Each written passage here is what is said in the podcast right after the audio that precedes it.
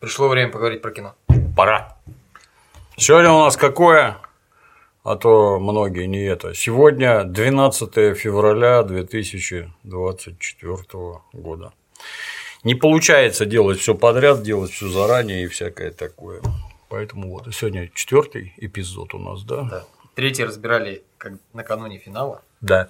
Сходил. Да, мы уже все досмотрели до конца. Это важно, когда знаешь, чем закончится. Часть тезисов, которые были озвучены в начале, я с ними не соглашусь, особенно по части антисоветчины, то, что меня изначально выбесило, то, в общем-то, совершенно правильно сделано. Это не столько антисоветчина, сколько взгляд тупого подростка, про которого, собственно, и кино.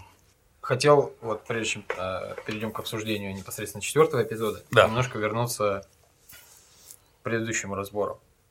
Предыдущий эпизод закончился тем, что Андрей ворвался в палату, Мгм. нашел обидчика. Убийцу, да. Ну, хотя как убийца он только со слов дяди Эльдара, убивали там целой толпой. Вот. Ну и избил его до полусмерти. Мгм.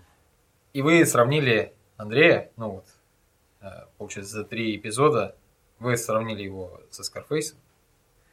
Я вот вас хотел спросить насчет уместности этого сравнения. Просто Скарфейс, который Тони Монтана, он, пол- получается, начал бандитом, ну и супер бандитом закончил. А не лучше ли сравнить Андрея с э, Майклом Корлеоне, который вроде как бы в начале сторонится семейных дел, ну, бандитских, а заканчивает главой семьи. Можно и так, но мне больше нравится это. Тут следует помнить постоянно о том, что я очень большой остряк. У меня добротное чувство юмора и какие-то эти примеры, что Тони Монтана был уголовником, уголовником остался, а Андрюшка был пионером, а стал бандитом. Такое чувство, что я этого не вижу. Скарфейс это смешно, во-первых, Скарфейс слово дурацкое, которое наши идиоты, не побоюсь такого слова, всегда переводят как лицо со шрамом. То есть даже понятия нет. Это кличка. Ты можешь представить человека с кличкой лицо со шрамом? Я вообще что это такое понять не могу. Кстати, Аль Капоне так звали на всякий случай. Почему? Потому что у него на роже был шрам. Вот поэтому. Как таких по-русски зовут? По-русски таких называют резаный. У тебя на роже видно, что тебя резали. Бабы Меченый. Бабы такие бывают, да, резаные обычно от угла рта до уха, очень много говоришь, блин. Это все исключительно мерзко, ну, с моей точки зрения, звучит весело. Кто не смотрел художественный фильм «Скарфейс», который по-русски называется «Резанный», всем рекомендую. В правильном переводе Гоблина совершенно другое кино. И даже разбор есть. Да, и даже разбор есть. Прекрасный, я считаю. Отличный фильм, замечательно. Автор сценария Оливер Стоун, режиссер Брайан Де Пальма, в главной роли Аль Пачино, там такой вообще набор талантов, что даже не знаю. Поэтому кино про крестного отца лично мне не очень. Я сначала книжку читал, и кино меня вот абсолютно не вставило, потому что ну, как обычно, у тебя в голове свои картинки, а на экране совершенно другие. Фильм очень хороший, очень. Когда детей не было в интернетах еще, это было дорого, и компьютеры были не у всех, то на интернет Movie Database, это главный киношный ресурс американский, крестный отец там годами держал первое место. Никто туда подкрасться не мог вообще, даже близко. Настолько круто, действительно, настолько круто написан сценарий, настолько круто снято по тем временам. Очень-очень хороший, да. Но меня вот так не трогает, а Scarface гораздо смешнее получается. Поэтому сравнение, с моей точки зрения, ироничное и понятное. А вовсе не про то, был Тони Монтана уголовником или нет. Помнишь, ты говорил, что у него там еще акцент страшный. Конечно, да. Кубинец. Да, да, да. В этого в переводах не бывает никогда. Я такое, э, когда переводил «Путь Карлито», где он пуэрториканец, я тогда нашим друзьям все время объяснял, что это примерно как Мамед из Ленкарани приехал в Москву, у него русская баба, он продает героин, вот такое кино. Ты бы стал смотреть, фу, фу, никогда бы не стал. А Аль Пачино с Шоном Пеном гениально, бля. Смешно. Ну и четвертый эпизод начинается со сцены, которая тоже частично нас возвращает к крестному отцу. Это побег из больницы. Лучшая сцена в сериале, однозначно. именно побег из больницы и спасение Вито Корлеоне – это вот я бы наш ответ этому самому крестному отцу. Гениально. Вообще, с моей точки зрения, гениально. Начиная с подхода Маратика к каким-то дурацким интернам. Мужики, а что вход центральный закрыт? Так посещение после часа. А, понятно. Есть сигареты еще? Последняя.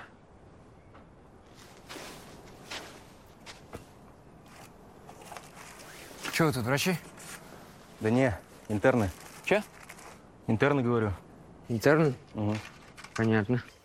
Маратик вообще э, перетянул одеяло на себя, как актер просто со всех вообще. Маратик тут главный, не Андрюшка Пальто и не Вова Адидас, а Маратик, потому что каждый выход Маратика – песня просто. А почему, Сигарет есть. почему интерны, несмотря на то, что они старше, их трое, не дали ему отпор? Потому что знают, чем это закончится. Я 10 раз говорил, повторюсь, все перво-наперво привязано к словам. Всегда. Как ты себя ведешь, все сразу понимают, нутром чуют, что это такое. За это ответить можно. За неповиновение. Обрати внимание, один сразу сказал, что у него одна осталась, последняя вор не берет не задумываясь, глядя на другого и видит, что у него в белом кармане белого халата пачка сигарет, давай, тот безропотно вынимает, он у него берет две, одну за ухо, вторую в зубы, что-то холодно, дай халат. Во-первых, дерзко, во-вторых, смешно, а всем сразу понятно, кто это и что будет дальше. Я сними халат, я сейчас согреюсь, тебе отдам двое бегут, я сейчас все там расскажу, маму позови. Вот, и это главное отличие. Вот Маратик может самостоятельно решать свои проблемы, а ты не можешь, тебе надо кого-то позвать. Вместо того, он же меньше их на голову почти, вместо того, чтобы хватать его за шиворот и бить башкой об стену, там, я не знаю, обо что, что ты о себе тут думаешь? Просто чисто по-мужицки. А нет, нельзя, потому что все четко понимают. Дальше тебе череп проломят, как это, копилку сделают. Ну или покалечат как-нибудь по-интересному. Что мы, собственно, дальше еще увидим. Вот. Все обосрались. Маратик, сняв халат с этого балбеса, забегает в клинику и дальше вот, натурально толковый оперу полномоченный. Добрый день, мы тут интерны. Ой, доктор, у меня женщина в порядке очереди. Молодец. Там ставишь все. Гениально, отлично снято, просто прекрасно. И только он выходит в коридор, а там уже в окна лезут какие-то совершенно очевидно взрослые люди в триухах, в этих фуфайках, все понятно это из-за того, что Андрюшка Пальто забил ночью этого организатора убийства Яралаша, сейчас пришли убивать Вову после драки, а у Вовы там доска с гвоздями, нас поправили, сказали, что это штакетина, это не от хоккейной коробки, это от дворницкого ящика с инструментом, где шланги лежат, потому что зеленая у нас тоже все Специально заготовленная. Да, специально заготовленная. У меня сосед, кстати, в деревне он, когда заборы ставил, ну, две жерди к столбам приколоченные, и к жерди прибивают штакетины.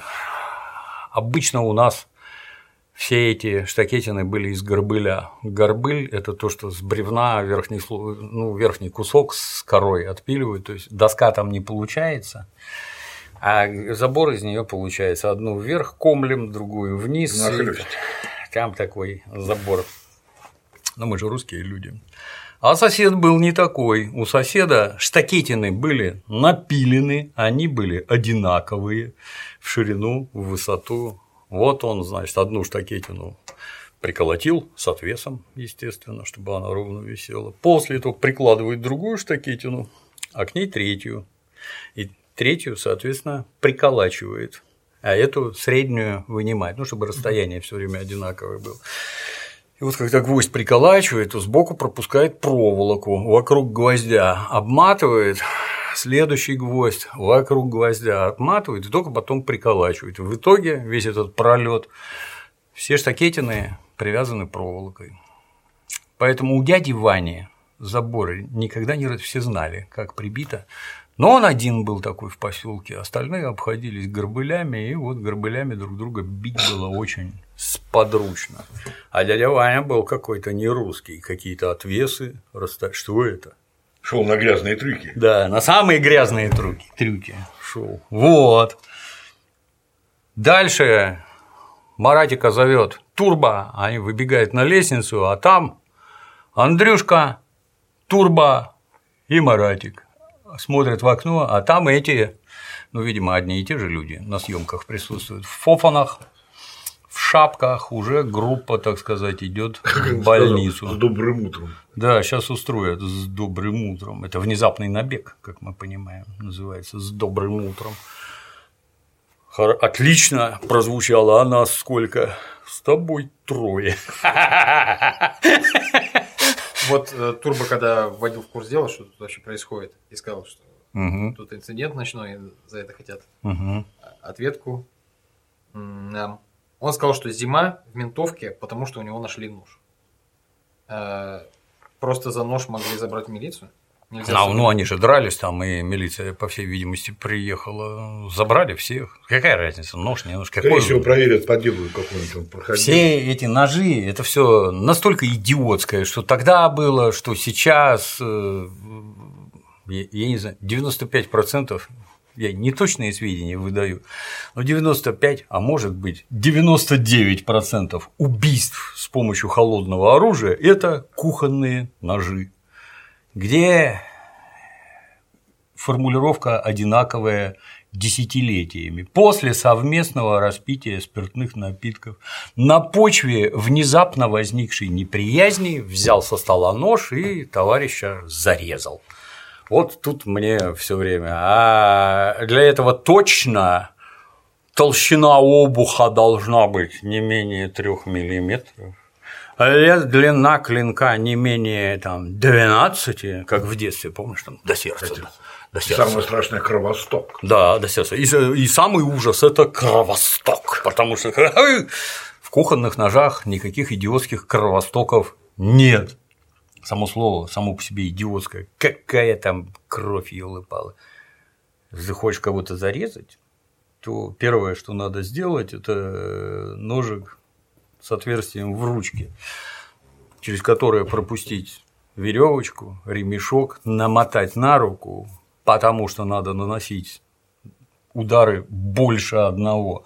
Так вот, чтобы он не выскользнул, блин, надо, чтобы петля, темляк, так, так называемый, за руку держал. Вот это вот полезное. Все остальное 5 миллиметров толщины, 12 сантиметров длины, полная херня.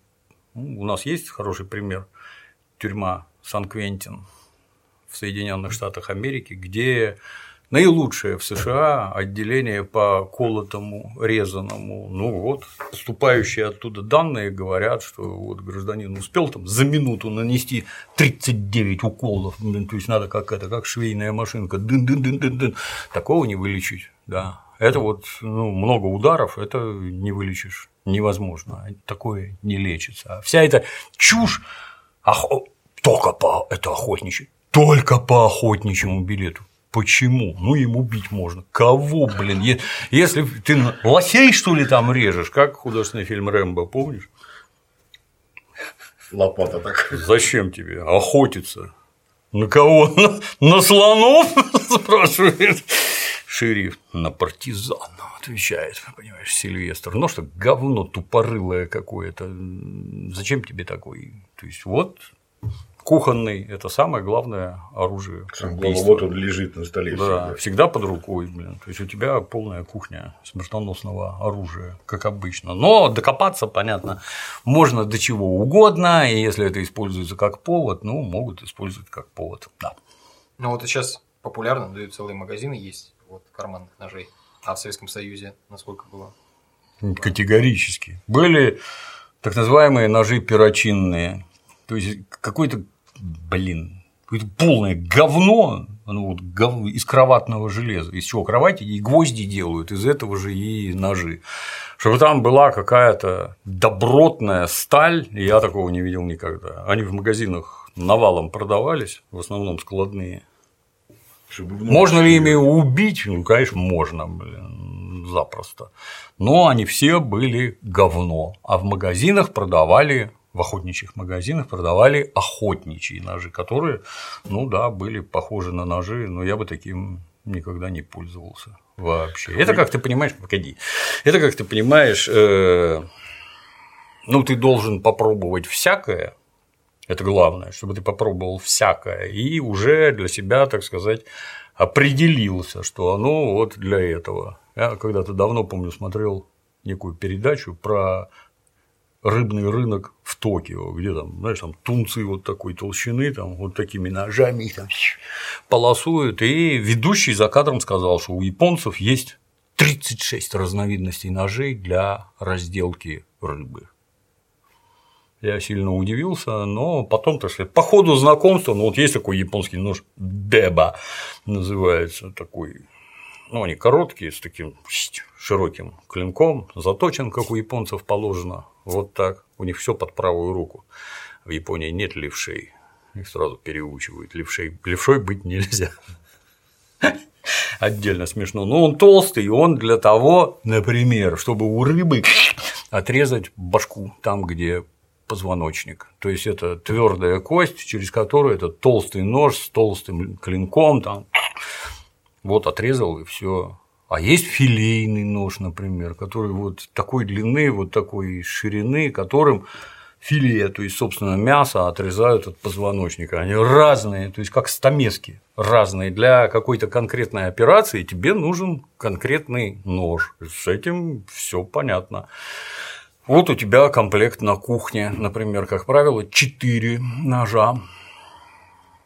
Маленький овощной, побольше, так сказать для чего угодно, совсем еще побольше. Это шеф, так называемый, который годится для разных операций, ну и какой-нибудь четвертый или совсем здоровый, или какой-нибудь этот сирейтер, там, знаешь, хлеб резать, такие они волнисто заточенные, они для разного, все для разного, потому что вот овощи чистить удобно маленьким, а мясо резать удобно шефом. Маленький не достает большой кусок, а этот шик и достал. Они разные все. И сейчас, когда вот изобилие просто какое-то невероятное, я не совсем понимаю, зачем. Ну вот у меня есть там ножи. Извините за нескромность, там вот японские ножи, они самые хорошие, там сталь какая-то вообще. Я такой никогда не встречал я давно, конечно, металлообработкой занимался, но такого такой стали, которая так держит заточку и так режет, я никогда не видел. Но при этом замечу, что ножи тонкие должны, чтобы они хорошо резали, они тонкие должны, не 5 миллиметров в обухе, а тонкие должны быть. Ну вот японский нож хорошо заточенный, вот его ставишь вверх ногами, да, лезвием наверх, за ручку держишь, сверху помидор бросаешь, он бзинь, помидор пополам развалился. Я такой остроты не режет. Прям, не знаю, у меня слов нет, чтобы нахвалить. Там просто как лом в говно Страшно. заходит, блин, а все разваливается в мгновение ока. Стоит 500 долларов. Надо ли такой покупать? Но если деньги некуда девать, то можно, да. Но при этом у меня вот есть ножи Фискарс, я не знаю, чьи они там, финские, шведские, не знаю, чьи, Фискарс. Они стоили 1600 рублей за 4 штуки, когда баксы были по 30. За 4 штуки. Если японский нож я точу специальной точилкой, надо полчаса времени потратить, чтобы получить удовольствие, то ножи Фискарс я вот через это, знаешь, где там железные диски, жик, жик, жик, жик, жик, жик, и что, вот им 25 лет уже ножам Фискарс. Великолепно режут. Решаю все домашние задачи, вообще не задумываясь. Ну, на японский можешь подрочить там или что, гостям показать. Зачем он нужен, мне непонятно. Все задачи решаются самым примитивным образом кухонными ножами, если кого-то резать. Ну, а тут зима с ножом на кармане попал. Наверное, с перочинным, я так думаю. Тогда еще были эти Ну, конечно, были при советской власти были еще великолепные ножи так называемой зоновской работы. Все зоновское. Наборные ручки.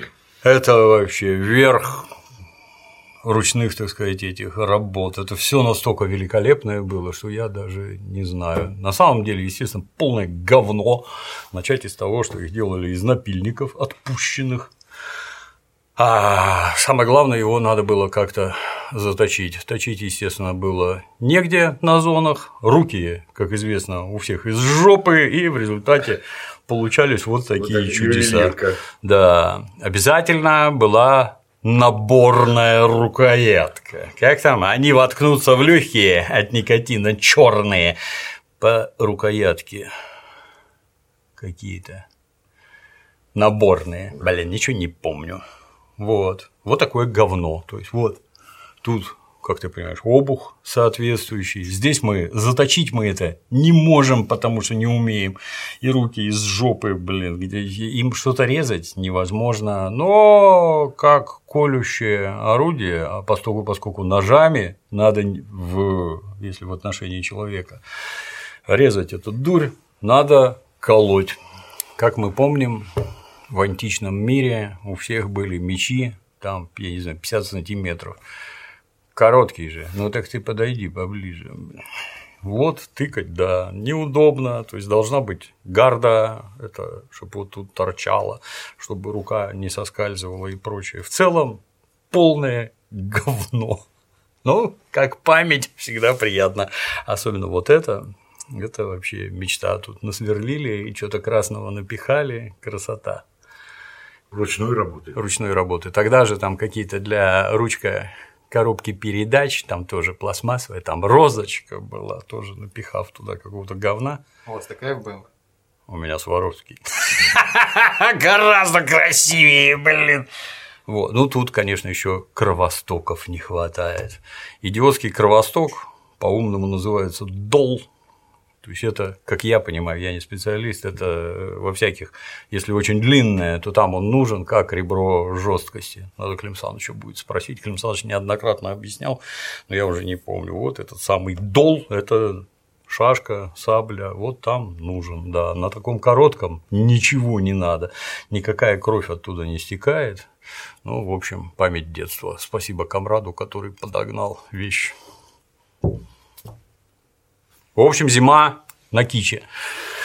А, Пацаны справляются а пацаны справляются сами. Да, я повт- мы непрерывно отвлекаемся, но это вообще лучший эпизод во всем сериале. Дальше они ломятся к Вове. Вова в реанимации, по всей видимости, да? То есть Ну, он- готовятся к операции. Да, да, да. Уже под наркозом. Да, Вова уже под наркозом, ничего не соображает. Они забегают. Так на... Маратик кричит, так надо, сейчас увозим. Сотни страниц Айсуоров у вас? Выйдите отсюда немедленно. Отсюда, пацаны! Это стерильная зона. Идите на срочная эвакуация. Так, за ноги, я за руку. Куда за ноги? Что вы делаете? И раз! Я в милицию звоню. Вы что такого доделали еще? Но инфекция попадет, ногу отрежет. Ну как, это брат мой. Куда вперед ногами? Я доделаю. Замечательнейшая шутка. Выкатывая из палаты, медсестра вслед орёт, куда вперед ногами. Так покойников возят. Не, не, не рассуждая, Вову мгновенно разворачивают и бегут к лифту. Сцена, повторюсь, все крестные отцы отдыхают в углу с опухшим от слез лицом. Жора и оператор настолько молодцы, что я даже не знаю. В ладоши хлопать неловко, кричать от восторга тоже, но снято замечательно. Лифт, туда же медсестра бежит. Вова сквозь наркоз еще успевает заметить, что медсестра-то неплохая. И вот они едут, вниз, открывается дверь, а там уже граждане Фумкой. да, и в триухах. С монтировками. Меня, меня это вот на протяжении всего, не знаю, блин, мы так никогда не делали, чтобы каким-то железом бить людей. Это, это только американская полиция может вот так своих граждан лупить железными дубинами. Такого нет, никогда у нас не было. Кстати, тут Дементий принес вот из нынешних. Да? Жиганский. Куда ты тут Я на нажимаешь? себя вот так ее. А, вот, вот так? Да. Хитро. А выкидуха вдруг щелкнет глухо, и жизнь мою распишет пополам. Хорошие, да. Но, повторюсь, это тоже только тыкать людей, она такие ножи Колбаску больше резать. ни для чего не нужны. Я как орудие для работы не воспринимаю, нет. Такое тоже, да, это когда мы поначалу ездили за границу, а там везде это на улице в ларьках продается, вызывало здоровое недоумение. Это как это? Ну, так и у нас теперь все эти дурацкие это охотничьи. Не- Является ли нож холодным оружием? Нет, не является. Вот сертификат. Кстати, о птичках. У меня все ножи с сертификатами, что они не холодное оружие. Дурь, конечно. Но давайте вернемся, да. Вову, короче, выка... еще не выкатили, а там четверо нападают с монтировками. Жуткая драка. Тут же, обрати внимание, все бросаются как львы под монтировки, там вообще не задумываясь, сразу напрыгивают. Монтировка это хорошо, конечно, но если умеешь, то монтировкой надо замахиваться.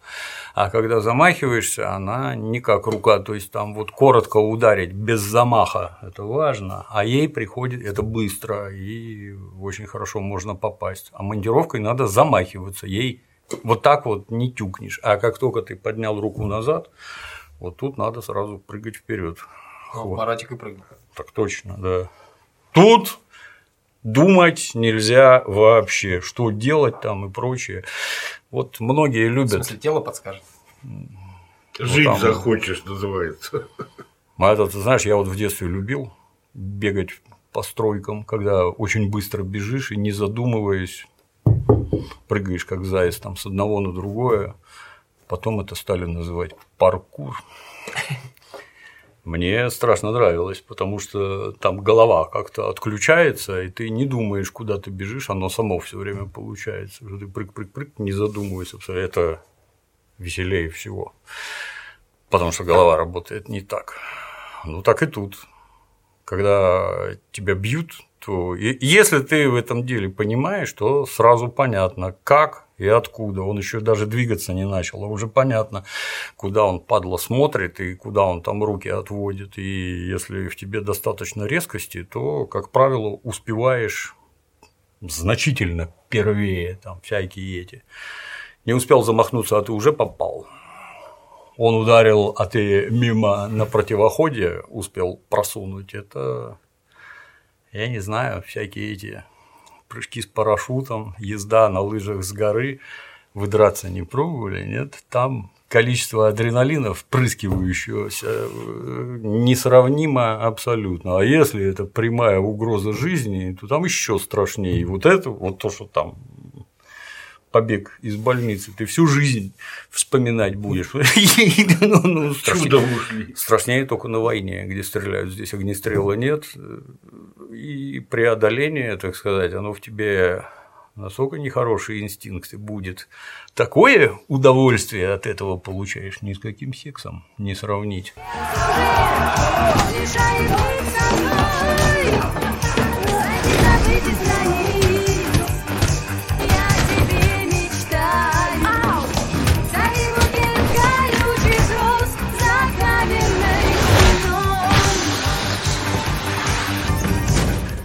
Самый прекрасный момент, когда этих уже почти забили, а Турбо сбоку прибежал с огнетушителем.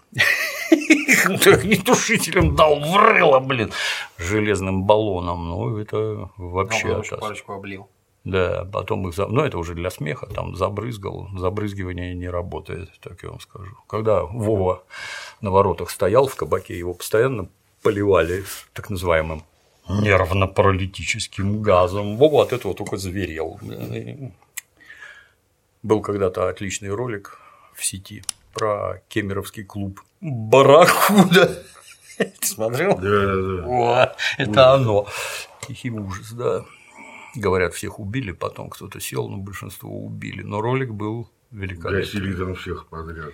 Вот, в общем, выбегают на улицу, Вову выкатывают на улицу, Турбо бежит к скорой помощи, к автомобилю. Сначала вежливо попросил. Да, да, да, ну, они дети все таки то есть там взрослый дяденька вежливо, тот что-то там ответил, выхватил в рыло, был вышвырнут скорую помощь, открыли, Вову затолкали, тронулись с места, ну там Андрюшкина мама подбежала, так сказать, чтобы сбить ритм погони, блин. Андрюшка в три секунды маме объяснил, запрыгнул, рванули, а тут уже сзади бегут. Опять, опять с монтировками, там только двумя руками креститься, из-под чего вообще, из-под такого замеса выскочить, вы просто убили бы, я считаю. Ну, как минимум, серьезно покалечили, а скорее всего убили. Оформили бы пару копилок. Да. Погоня. Сзаду мчатся менты. Включай эту, как ее, Сирена. сирену с мигалкой включил, Вова кричит, зовите вертолет. Вертушку. Вертушку. И вроде снято за три копейки, а как хорошо получилось. Милиция сзади в кого-то врезалась и не догнали. Вову увезли и спасли.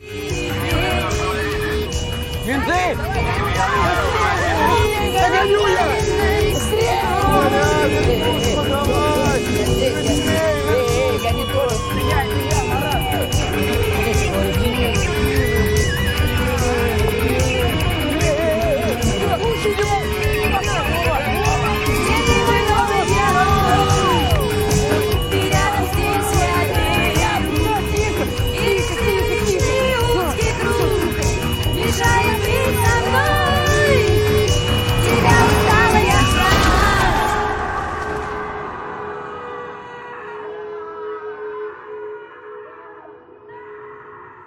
Лучший момент. Жоре просто ящик наших Оскаров надо выдать. Настолько круто снято. Молодец. Дальше уже можно ни о чем не рассказывать, но придется. Да. Но вот как-то теряется э, в дальнейшем э, вот эта машина, потому что что они с ней сделали, непонятно. Бросили. Но им никак не прилетает за это. То есть на них не выходит, как мы знаем, уже досмотрев сериал. По крайней мере, по поводу этой машины. Есть, Ну, Андрюшка потом маме рассказывает, что было. ну, он наврал, что они ветерана Да. спасали от плохих людей. Да, да, да. Но Милиция тем не менее про это как-то знают, и он не боится про это рассказать. Машину бросили, наверное. Ну что, стекло били не они, в конце концов. Вреда не причинили, в столб не въехали, поэтому там что-то Ну, а угон им нельзя вменить. можно. Но волшебная сила искусства. Драматургия не об этом. Побег получился удачно. Ну, они его притащили в свою коморочку. Мгм. Маратик там сказал, что из какой-то 17-й квартиры утащил. Удаление. Да, да, да. Но это раньше подвалы были поделены в некоторых домах. Подвалы были поделены между жильцами, там стеночки поставлены, двери приделаны, замки повешены, и это у тебя неким образом кладовка. Ты мог вот такую организовать. Вот в моем корабле такого не было, но у нас были две шахты для лифта. А точнее, на заводе железобетонных изделий стены были отлиты так, что в них две двери для лифтов. Но шахта была одна, потому что в этих плитах были двери, а плита, которая внизу, она была целиковая. Здесь с дыркой вниз, чтобы лифт ездил, а это целиковая. Поэтому особо сообразительные в этих коморках устраивали себе кладовки. С этим советская власть боролась до той поры, пока в перестройку все не начали ставить там какие-то железные двери, отгораживать все и прочее, и прочее. Ну, потом, в конце концов, пришла в себя пожарная охрана, все Да, да, да. нахер, блин, Это сгорело выкинули. как квартира. Но там, повторюсь, это да, в подвалах кладовки Маратик подломил кладовку и осуществил кражу для братика. Вова немножко отошел, э, ну, пришел в себя, отошел от наркоза Да. и э, вспоминаю, что Марата-то не было во время Мгм. их набега Мгм. в прошлом эпизоде. Марат тут же говорит, что его отец собирался вести в набережные Челны. Ну, кое-как увез убежал. фактически, да. А он убежал.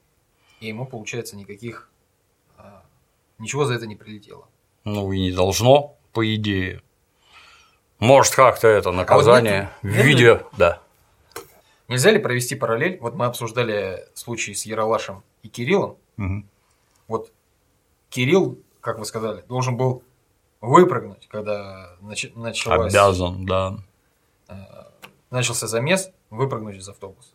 Ну а тут Марат просто говорит, ну от папы там сбежал, но не успел.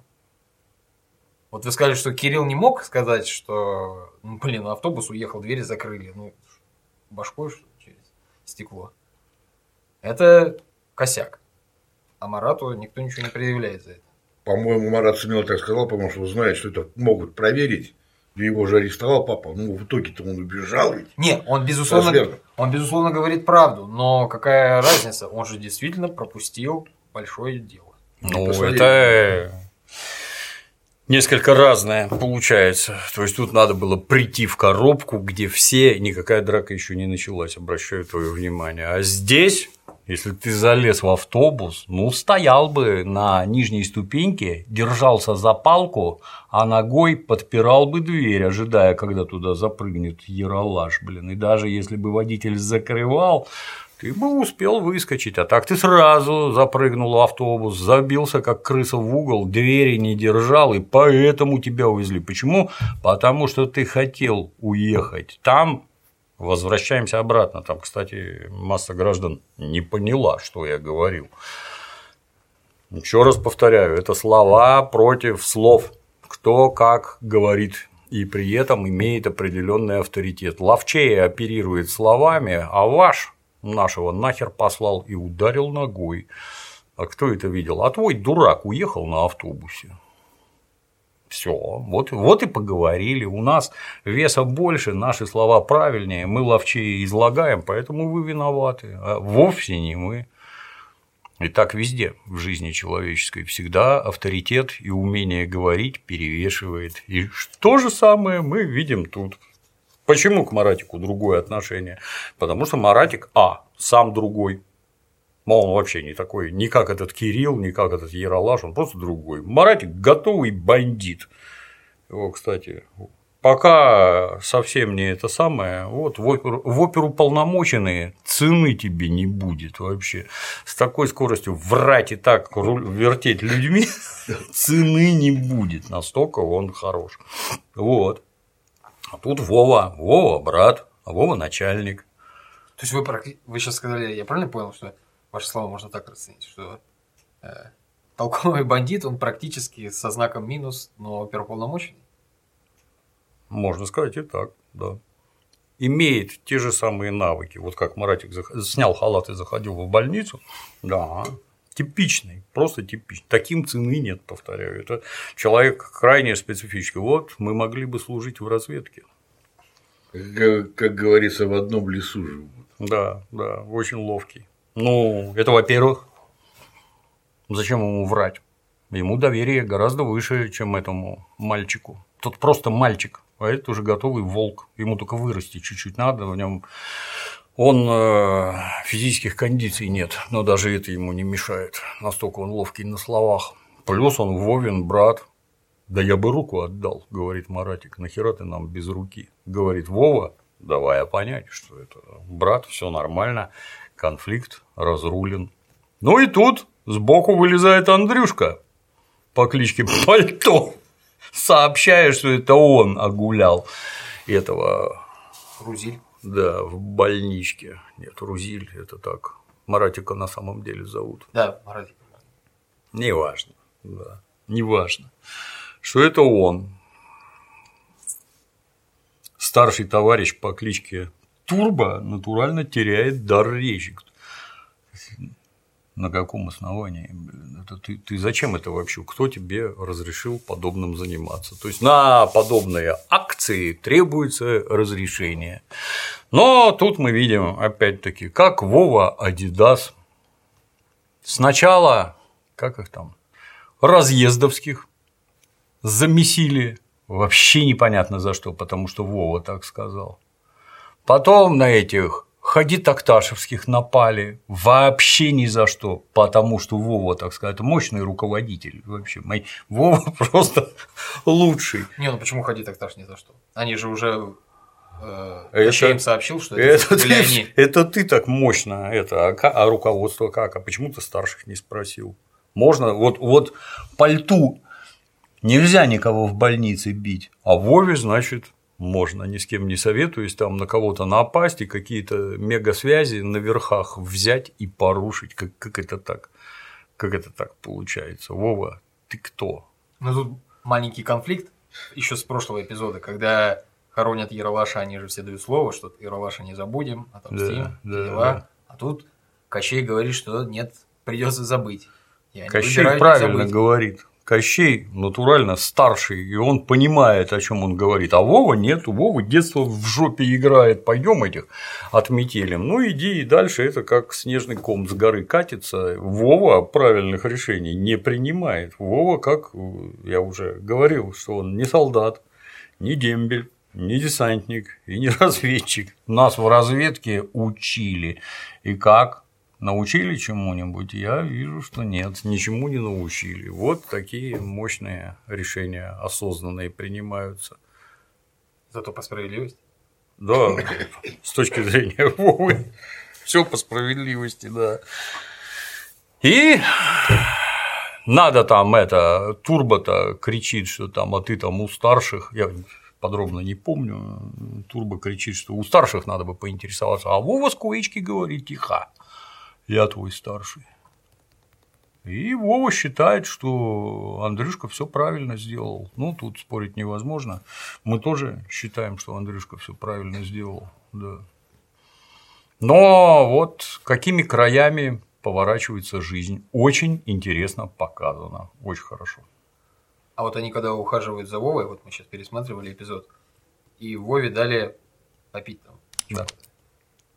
И я не понял, вы сакцентировали внимание, что ему дают пить из зеленой кружки. Это вы про что? В армии нельзя пить из зеленых кружек. Это только молодые. Ну, зеленые это молодые. Только они пьют из зеленых кружек. Дедушка, ну, начиная с черпака, там есть идиотская градация, что полгода, кто полгода и больше, до полугода и дальше полугода, это молодые, салабоны, шнурки, фазаны, там в разных местах по-разному.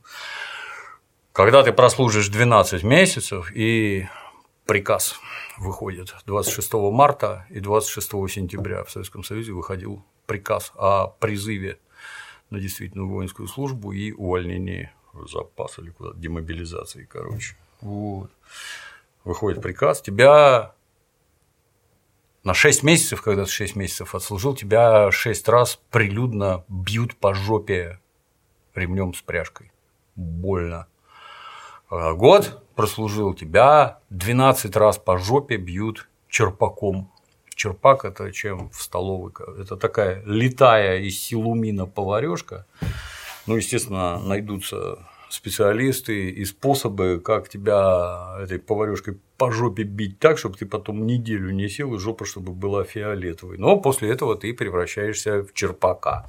И тогда вот после этого ты можешь не пить из зеленых кружек. У нас, например, с этим было строго. Зеленая кружка и письма домой писать строго зеленой пастой. Если там а в роте там специальная такая штучка, ну как деревяшка такая, в которую письма складывают. Если увидят, боже упаси, что у тебя конверт подписан синей ручкой, расправа будет страшной. блин. Ну, а некоторые дебилы докапывались, конверты бесплатные, докапывались, что открой письмо, я посмотрю, какой пастой у тебя написано, ну и тоже рожу начистят, что не сильно приятно. Поэтому пить из зеленой кружки нельзя под страхом смерти вообще. То есть у тебя. А когда ты прослужишь 18 месяцев, то есть вот был черпак, а через полгода ты переходишь в разряд дедушек. В нашем случае дедушка русской авиации. Так это называлось. То тебя надо положить поперек кровати, на жопу положить подушку и ударить 18 раз ниткой. Ниткой. Как принцессу на горошине. бля, Какие все молодые дебилы. Ну, ритуал соблюдался свято, блин, вообще. Вот. А Вову по этой зеленой кружке. Он даже при смерти должен был отвергнуть. Нафиг нельзя так пить. Кстати, что характерно, это все зон идет с малолеток. Поскольку, поскольку у нас там было достаточное количество персонажей, у которых там старшие братья, э, самих судимых у нас не было, но поскольку в России все этим духом проникнуто насквозь, это все зон с малолеток. Вот у малолеток у них там все строго. Колбаса на хер похожа, сигареты с фильтром тоже. Поэтому колбасу есть нельзя вообще, почему непонятно. А сигареты с фильтром надо фильтры отломить и можно курить. А если это сигареты Прима, которые в красной пачке, то их надо жестко выпотрошить и потом вертеть из них самокрутки, вот тогда их можно курить. Если мама на свиданку приехала в красном платье, надо развернуться и уйти, не буду встречаться, бля. Почему? Ну, потому что красный цвет – это цвет ментовской. Нельзя. Ментов называют цветными, потому что околыш на фуражке красный, он цветной, блин, нельзя с такими общаться, блин. Короче, нет, зеленой кружки говорим нет, не верю, косяк вообще. Это вам не стеклопакеты, блин, это дедушку заставить пить из зеленой кружки, вот где ужас. Ну и Марат с э, Андреем идут на репетицию, на которую пригласили Андрея через Ирину Сергеевну. Да, Это Джон. да, да, да. Его спрашивают, а что у тебя с головой? У него же башка перевязана. Вот. И Андрей говорит, играл в баскетбол, об кольцо стукнулся. Молодец. Это специально нужно говорить, ну, такое неправдоподобное, типа, посмеяться. Конечно. А Да, это смешное, прикол да. такой. Ну, во-первых, я джигит. Я вам не рассказываю. Ой, упал, стукнулся, мне больно, блин. Нельзя такое говорить вообще. Ты постоянно должен быть подтянут, молодцеват, непрерывно острить, и все должны обалдевать, какой же ты крутой. Вот Андрюшка молодец, не смотри, что на пианине бринчит. В Баскетбол играл об кольцо. В другом фильме. Отличный ответ. Руку, рука обожженная, вся забинтована, что с рукой? В домино играл. Фильм. Вообще, сейчас сразу такой посыл. Чего интересуюсь? Да. Ну, ему предлагают э, подыграть быстренько. И тут же говорят, что ты у нас уровень, у нас репутация, это Джон. А, что иди дальше в музыкальную школу занимайся. Вот, Группа Арпеджио. Смешно.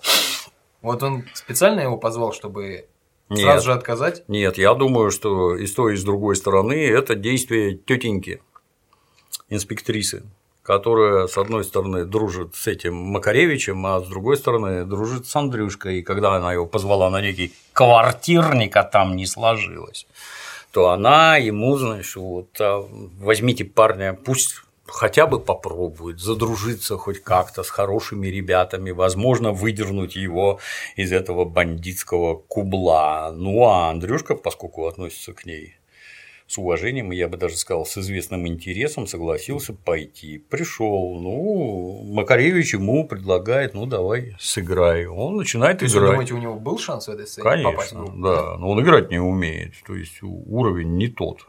Там вне зависимости, там не слышно, как они играют, ну, ну играют и играют, да. зато слышно, что он не попадает никуда. Но тут другое, это, как тебе сказать, вот мы играем вот это, вот это и вот это чаще всего. Там же речь про кабаки идет, уже 3 рубля лишились. Ну, вот тебе репертуар, который мы, как правило, исполняем. Вот это знать надо от и до. Иди тренируйся. Ну, Андрюшка, он играть-то умеет. Он там, будем откровенны, там специально не попадает. То есть видно, что играть-то умеет, обучен, блин. Вот иди тренируйся, натренируешься, но будешь, так сказать, с нами. Клавишника-то у них нет. Это правильный подход, но Макаревичу не нравится он как таковой. Нет, не будешь с нами. Ну, Андрюшка, что, не будешь и не будешь, да и хер с вами.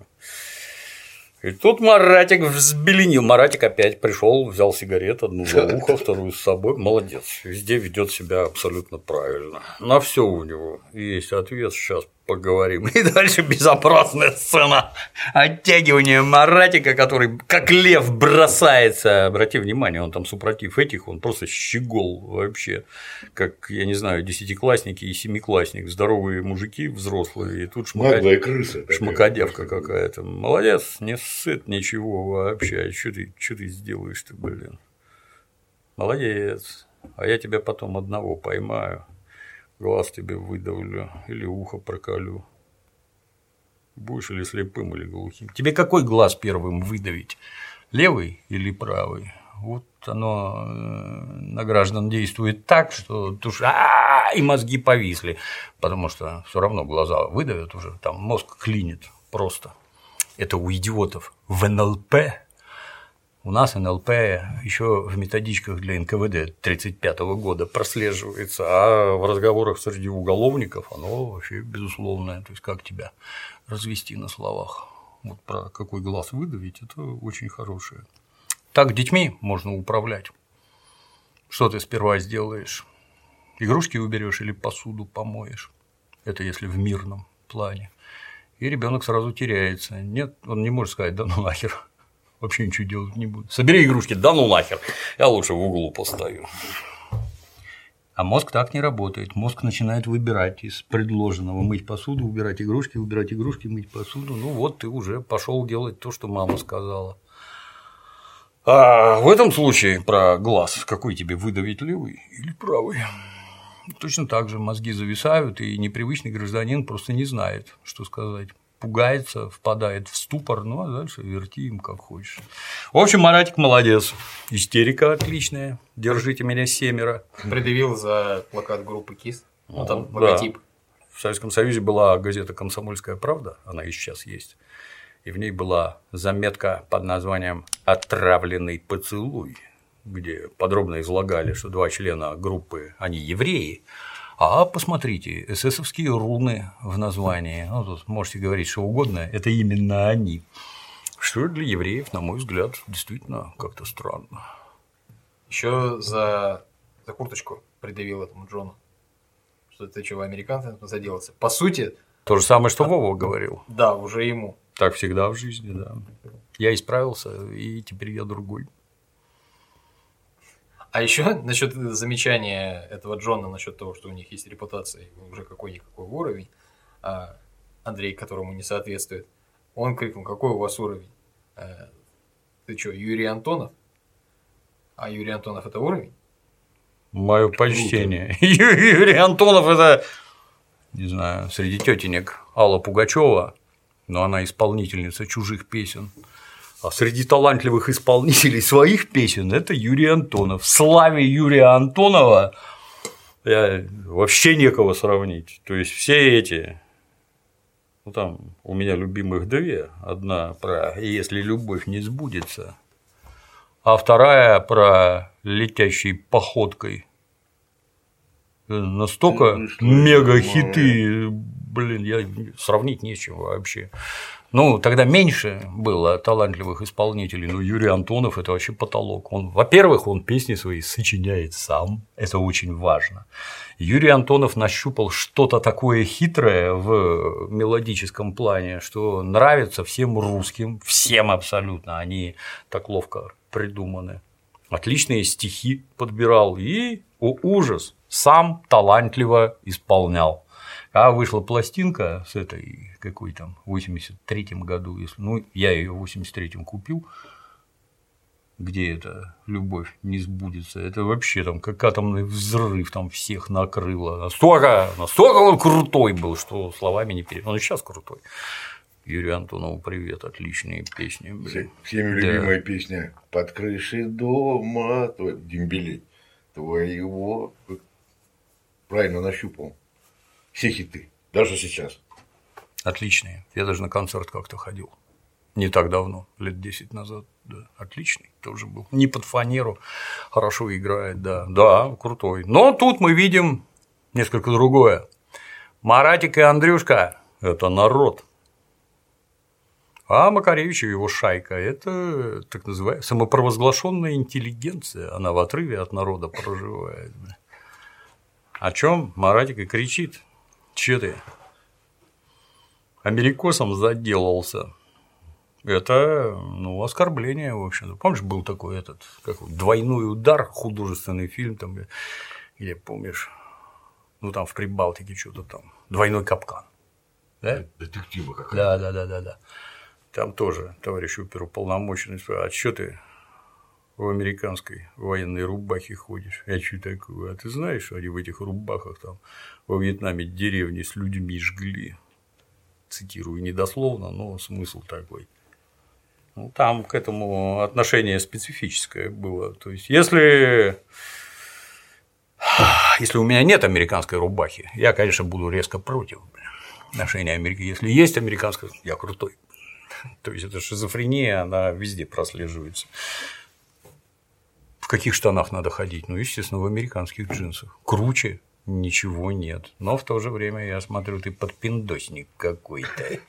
Мы вот в этих шапочках, сейчас мы тебя тут отоварим. Так, собственно, и происходило. Поэтому от Маратика сыпятся предъявы, а сказать-то, собственно, и нечего. Нормально надо музыку играть. Какой ласковый май. Ну, ласковый май, кто не в курсе, вдруг не захватили, это я даже не знаю, как назвать это. Первое, оно же главное, это сиротские песни, примитивные настолько, что руки опускаются, а именно это и попадает в душу. У Курского вокзала стою я молодой, подайте Христа ради червонец золотой. Это тоже юмористические песни, потому что червонец золотой никто тебе не даст, естественно. Вот господин какой-то, а сзади никого. Цепочка золотая на брюхе у него. Это часы. Карманные часы, они на цепи, и там к пуговице пристегнуты, а цепочка должна висеть. Ну, ее, естественно, у гражданина надо отнять. У них был инструмент, весовые гири, такие, знаешь, гирька, она такая, такая и шляпка у нее, как грибок. Ее на ремешок привязывали, и этой гирькой по башке били. Пестеночек такой. Ничто не нового под луной. Да, увлеклись. В общем, Андрюшка Маратика утаскивает от этих Таскивает домой. замечательных музыкантов, да. Маратику-то нужно где-то перекантоваться. Мгм. Папа-то Папа Выдворил. осерчал. Да, осерчал. Вот. Маме они сочиняют легенду. Андрюшкиной маме. Вам привет. Здравствуйте, Светлана Михайловна. Здрасте. Извините за столь поздний визит. Мам, ты Марат, помнишь? У него родители в командировку уехали, а ключ потерялся. Можно у нас сегодня переночует? А с одеждой что у тебя? Это мы одолжили. Ну ладно, пусть Марат в комнату проходит, с тобой поговорим. Благодарю. Юль, покажешь игрушки? Уж очень поиграть хочется. Покажу, играть не дам. Пойдем. Ан- Маратик, ты тут молодец. Младшую сестру покажи игрушки. Страсть, как хочется поиграть. Молодец. Тут же находится общий язык, тут же договаривается. Но девочка тоже молодец. Смотреть можно, играть нельзя. Можно посмотреть в моих В руках. моих руках. да. Дай прокатиться вообще. Не могу. Не могу. Но мама не верит Андрею. И уже потихонечку начинает ехать у нее крыша. Да. Андрей слышит, что Ночью Телевизор начинает, там. да, там сигналы с телевизора, уже таблицу показывают, заходит, а мама сидит как зомби перед телевизором, и совершенно очевидно, что чердак-то начал протекать. Я повторюсь, что с точки зрения здравого смысла переход мамы из прохаванной тетки, которая сразу все поняла, куда пошел, с кем ты там дружишь, давай уедем, там еще ты только скажи, трали-вали, такая активная, прошаренная, все знает, и вдруг превращается в какую-то бестолковую дуру. Ну, Может, как- вы поспешный вывод сделали насчет ее прохаванности? Ведь, по сути, это только один эпизод с кепкой, которую она увидела, как он просто прятал. То есть уже Да прячет, уже что-то не то. Конечно. Ну, Они ну, живут бедно. Ну вот там она выглядит так, а дальше она выглядит совершенно не так. Какой-то вообще бестолковый, бестолковой дурой. Мне это, вот это мне не нравится. Но, повторюсь, драматургия выдержана так, что большинство зрителей подобных вещей не замечают. То есть сделано профессионально, грамотно и хорошо. Ну и не поверив Андрею, мама уже на следующее утро тащит его в Суворовское училище, в которое она предварительно, с ее слов, позвонила.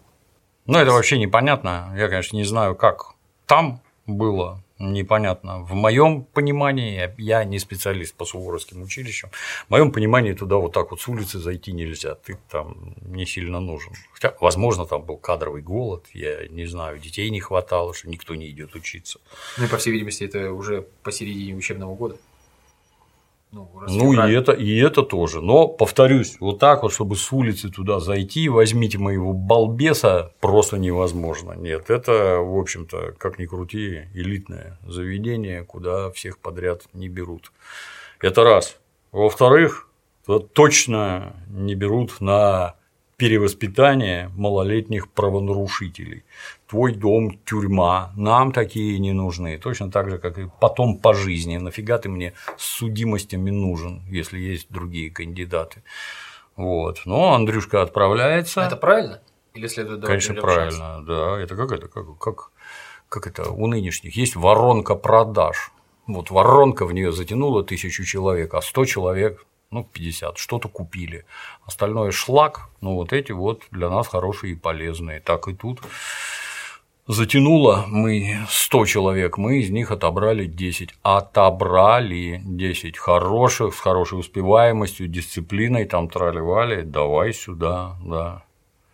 Меня как-то в свое время поразило, помню, был такой дурацкий журнал «Эхо планеты», по-моему, назывался. Ну и там, ну, это времен жесточайшего восторга всем вообще абсолютно западным. Ой, там все так прекрасно, там все так здорово, свое все смешали с говном, а тут вот прекрасно. Вот Вестпойнт. У, как в Вестпойнте хорошо, там и здесь хорошо, и там хорошо. Ну и там задают вопрос курсанту а как тут у вас с наркотиками и алкоголем? На что курсант ответил, мы ничего не употребляем, мы здоровая часть нации. Себя таковым и надо осознавать, что ты здоровая часть нации, и ты лучший ее представитель, ну или один из лучших. Вот у нас здесь вот так. Для отсутствия дисциплины это для идиотов. Ты, если ты не способен к самоорганизации и дисциплине, ты просто идиот. На этом вся европейская цивилизация стоит. Там это называется словом орднунг. Он же порядок, он же дисциплина. Одежда должна быть чистая, поглаженная. Ботинки должны быть напидорашены так, чтобы вот просто ослепительный блеск, как у кота яйца фуражки, пилотки. Вот он я стою, получаю команды, выполняю, отдаю команды сам. Командовать можно научиться только если ты умеешь подчиняться.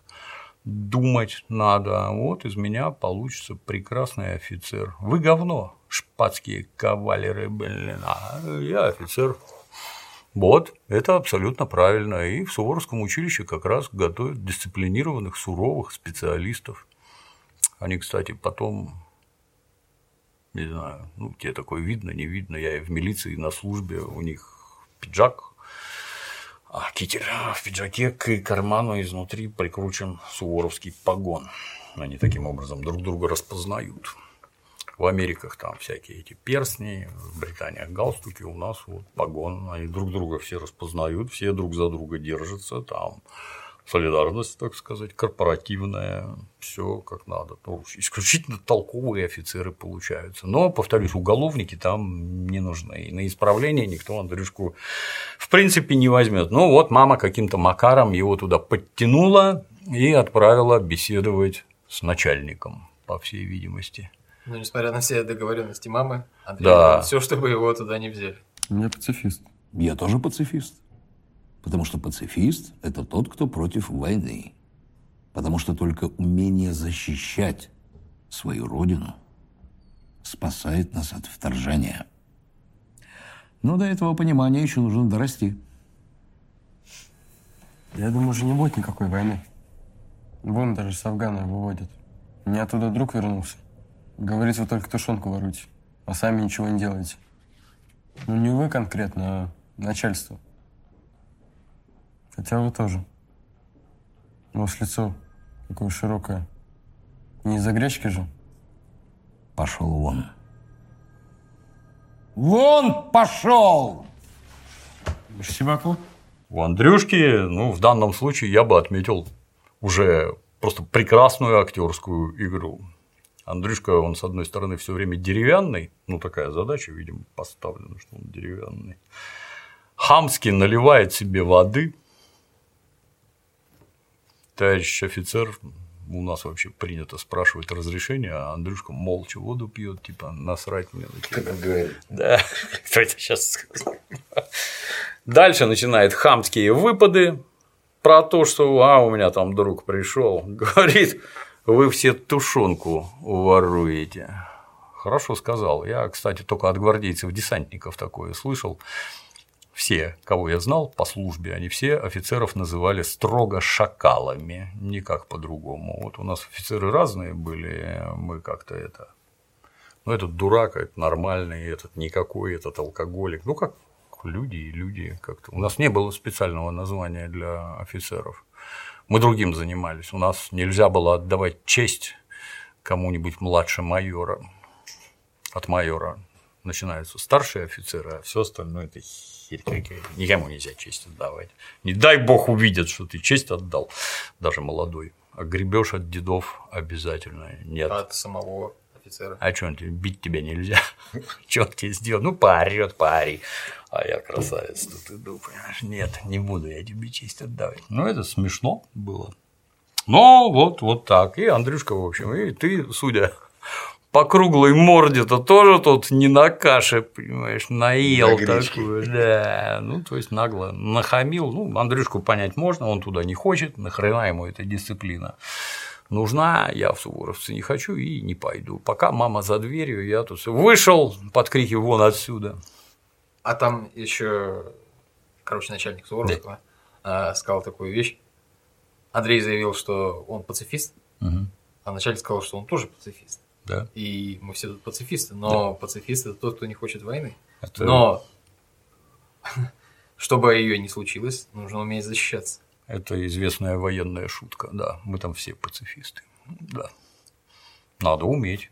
И не только защищаться, как ты понимаешь, надо уметь ловко нападать в первую очередь. Но рассказывать надо у нас только для защиты. Вот блок НАТО, он же, как известно, оборонительный, лезет к нашим границам ближе и ближе, а так он строго оборонительный. Да. Так и тут. Мы все за мир. Считай, мы пацифисты. Мы ж войны-то не хотим. Потому что, будучи людьми военными, мы гораздо лучше вас понимаем, что это такое, с какими жертвами связано, лишениями и прочее. Вот нам, в первую очередь нам, это не надо вообще. Поэтому, да, смешная шутка. Мы тут пацифисты. Андрюшка вылез из кабинета, тут же мамин наврал бодро. Уже вот-вот осталось бумажки донести. Врет просто молодец на ходу. Да, да. Мар- Маратик научил. Маратик стайл, да. Цинично ухмылялся. То есть, вот этот эпизод Андрюшка исполнил просто великолепно, да. Хороший эпизод, раз за разом. Всё хорошо и хорошо. А Марат в это время пошел налаживать отношения с Айгуль. Ну правда, что случилось? Ничего. Я же вижу, что-то не так. А Если видишь, сам понимать должен. Ты что я сделал-то? Где ты был? Два дня ни ответа, ни привета, ты мне даже не позвонил. Теперь явился? Уроки я должна из него прогуливать. Отношения это не просто, когда захотел, тогда и пришел. Отношения это отношения. Эл, это мне Эл, я не Эл. Мамке своей Эл покричи. У меня тоже чувства есть. Понял?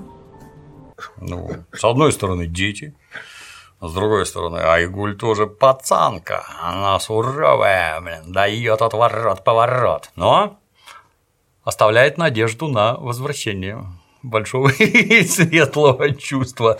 Короче, разговор она строит так, что это не разрыв. Можно вернуться к обсуждению. Но сейчас она дает решительный отлуп. Молодец, очень ловко снято. И девчонка молодец, сыграла отлично. И Маратик только что железный человек фактически, а тут при девчонке растаял и готов ей всякое простить, вместо того, чтобы послать нахер. Маратик, конечно, взведен, как пружина, потому что мимо пробегает какой-то малолетка с мордой бобра. Стоять! Куда? Свободен. Стоять. Откуда? С Баяна. Свободен. А вот насчет вот этого эм, паренька маленького. Он вас, он вас спросил, откуда? Это же вопрос про улицу. Ну, а тот ему отвечает с баяна. Ну, он маленький, да. Можно понять и так, и так, но маленький не понимает еще, что происходит. А маленький бы так сплюнул, «Пф, ты что, баянский, сука, не знаешь? Ходи оглядывайся, третью баяна рву уже. А, Забыли упомянуть, но в разговоре, выяснении, в общем, отношений и раскладов в этой коморочке, Мгм. где лежал больной Вова, Мгм. Вова сказал, что завтра сбор общий, Да. и послали Андрея в спортзал, где бухает Кощей со своими товарищами и мадемуазель, которая сидит в шапке мамы Андрея. Да, да, это хорошо получилось. Вот шапку как-то не обыграли, а жаль. Андрюшка, ну, Андрюшка, видимо, как мальчик, просто не понимает, какая это шапка. Хорошо получилось. Ну, то есть там ни шапки, ни 100 рублей, от которых Кощей собирался отдать. Ладно, тридцатку. Это почему? То есть отдал, не отдал, как-то это из сюжета пропало. Не, ну получается не отдал, ведь он же сказал, отдам, если вот ты сейчас в поединке победишь, а Вова-то выходит. Ну, это дурь, как ты понимаешь. Нельзя. Ты у пацана, у матери, у святой взял шапку и 100 рублей. И все там понимают, что люди живут очень и очень скромно, а ты куда их закрысил? Пропил, что ли? Или в общак положил, и мы это видим. Там масса вещей неправильных, так делать нельзя. Это сразу утрата авторитета. Раздели, разули мою маму, блин, и как? А что люди скажут? Ну вот по сути мы и наблюдаем последствия вот всего вот этого. Это неправильно. И тем не менее, сидит какая-то жаба в шапке. Андрюшку сразу только что не нахер посылают, пошел вон отсюда. Ну, он Кощею говорит, там тебя ждут. Вова. Все собрались. И все собрались, баба вместе с ними. Ты-то, бля, сиди дома, бля. Ну, это ро- роль женщины в преступных сообществах, она грустна и безрадостна. В общем, тут еще вежливо показали. Одним коротким кадром нам показали. Да, да, Сядь. да. Засохни. Кощей сказал, что ну, раз люди ждут, что я зря надушился. А вот Кощей хорошо одет. Вот как расценивать его прикид? Вот в, в этом случае прилично, так скажем, эти, все эти там свитера, это неправильно. Как это сейчас у детей называется? Кофта. Кофта – это то, что бабушка носит, и мама. Это женская одежда. Кофта. Мужики в кофтах. Помнишь, обзывательство был студент в маминой кофте? Да, мужики в кофтах не ходили никогда вообще. Ну, на нем там свитерок и пиджак. Пиджак в те времена назывался костюм. То есть, в понимании нормальных людей костюм – это брюки, пиджак, может быть, тройка. Это как ее жилетка. Это костюм тройка называлась. То есть, там три предмета – штаны, пиджак, жилетка. Но у крестьян костюм – это пиджак один. Он за меня схватился, я ему в рыло как дал, он мне от костюма карманы оторвал. Я долго понять не мог, как от костюма. Потом это пиджак. Ну, еще у Кощея плащ кожаный. Да, и плащ кожаный. Есть Ну, вот это потрепанный, нет? Неважно, все равно Да, дорого, блин. С толстой кожей, Да, хорошая одежда. Он одет лучше, чем все остальные. То есть видно, что при деньгах. Но он еще одет как взрослый, нет? Да. Просто Уже те же турбо и взрослый. зима, у них такие курточки, Спортивненькие, да. да. Он от них отличается, это видно, да. И Кощей приходит на хоккейную коробку Мгм. и приветствует всех словами «всем салам». Он мусульманин? Ну, ж Татарстан. А, это, это даже ничего еще не подразумевает, да? То есть и православные так может? Ну, салям алейкум, это как там, мир тебе, или я не знаю, это что-то про мир, я не помню. Он же шалом алейхим, если не в курсе. Такой был известный еврей, еврейский писатель. Шалом алейхим. Ну, салам алейкум, да. Так все в Азии здороваются. Салам, салам, салам. Русские, не русские, без разницы. Там языки все время путаются. Оттуда одно, отсюда другое. На мусульманина он не похож. При этом он сидел, водку жрал. Это, конечно, советский мусульманин. И дело происходило под крышей, а, как известно, Господь через крышу. Если ты под крышей пьешь, то не видит. Есть еще специфические меры. Если в чайхане дело происходит, то водку надо налить в чайник и из чайника по пиалушкам, раз- не, не стопори, а по пиалушкам разливать, тоже не видит. Не понимает, что, что мы, мы же из чайника пьем, это чай. Наблюдать очень смешно. Ну и на хоккейной коробке Вова кидает Кащею предъяву. Да. Человек с ходишки рассказал, что они тебя просто налили, когда ты про Ералаша пошел говорить. Ты его даже не упомянул. А нам всем напел, что он там не по понятиям как-то погибал. Сам их боишься всех до усрачки. Продал Яралаша за стакан водяры или что ты там пьешь-то? Одеколон? А? Черняшкой гасишься через день. На нас пацаны с других районов смотрят, думают, что это наша улица такая угашенная. Тебя, Кощей, по городу в никто не ставит уже. Да? Конечно. Ты для нас всех хуже дяди Толи стал. Уважение потерял. Ты закончил? Это грамотная предъява? Нет. Ну, то есть вспомни, как этого Кирюшку Кощей разводил. Нежно, по-доброму. Ты сам скажи, что было. Вот. А теперь скажи, что с такими, как ты, делать надо. Вот. Вот это правильно. После каждого предложения он поддержку коллектива. А тебе кто-то сказал, ну хорошо, а кто это может подтвердить? У Вовы, как обычно, никто. О, молодец.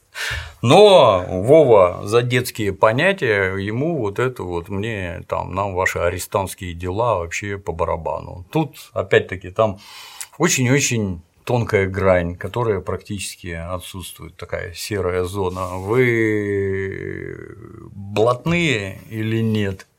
Сам себе объясни. Вас сажают, сажают. То есть вы совершаете какие-то противоправные поступки, да?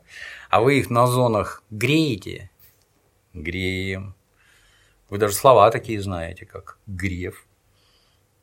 Арестанты, они у вас сами себя уголовники не называют заключенными. ЗК это ну, смешно, но мы себя так не зовем. Нет, арестанты. Арестантские понятия. Честный арестант, строго арестант. Точно так же, как на Западе их официально называют inmates, неофициально сами себя они называют convicts. Inmate, им, им страшно это не нравится. У нас-то хоть ЗК какой-то, ЗК, никто не знает, что это такое, но, скорее всего, это когда там пишут заключенный, он Z слэш К, так писали. Вот. У нас оно не обидное. А inmate так называют пациентов в дурдоме, например, или в больнице. И тамошние не любят. Поэтому они себя зовут конвикт. Ну, это как в Ридике, да? Да, да, да. Хроники Ридика, да. Там смешно в дубляже. Есть арестанты и арестанты.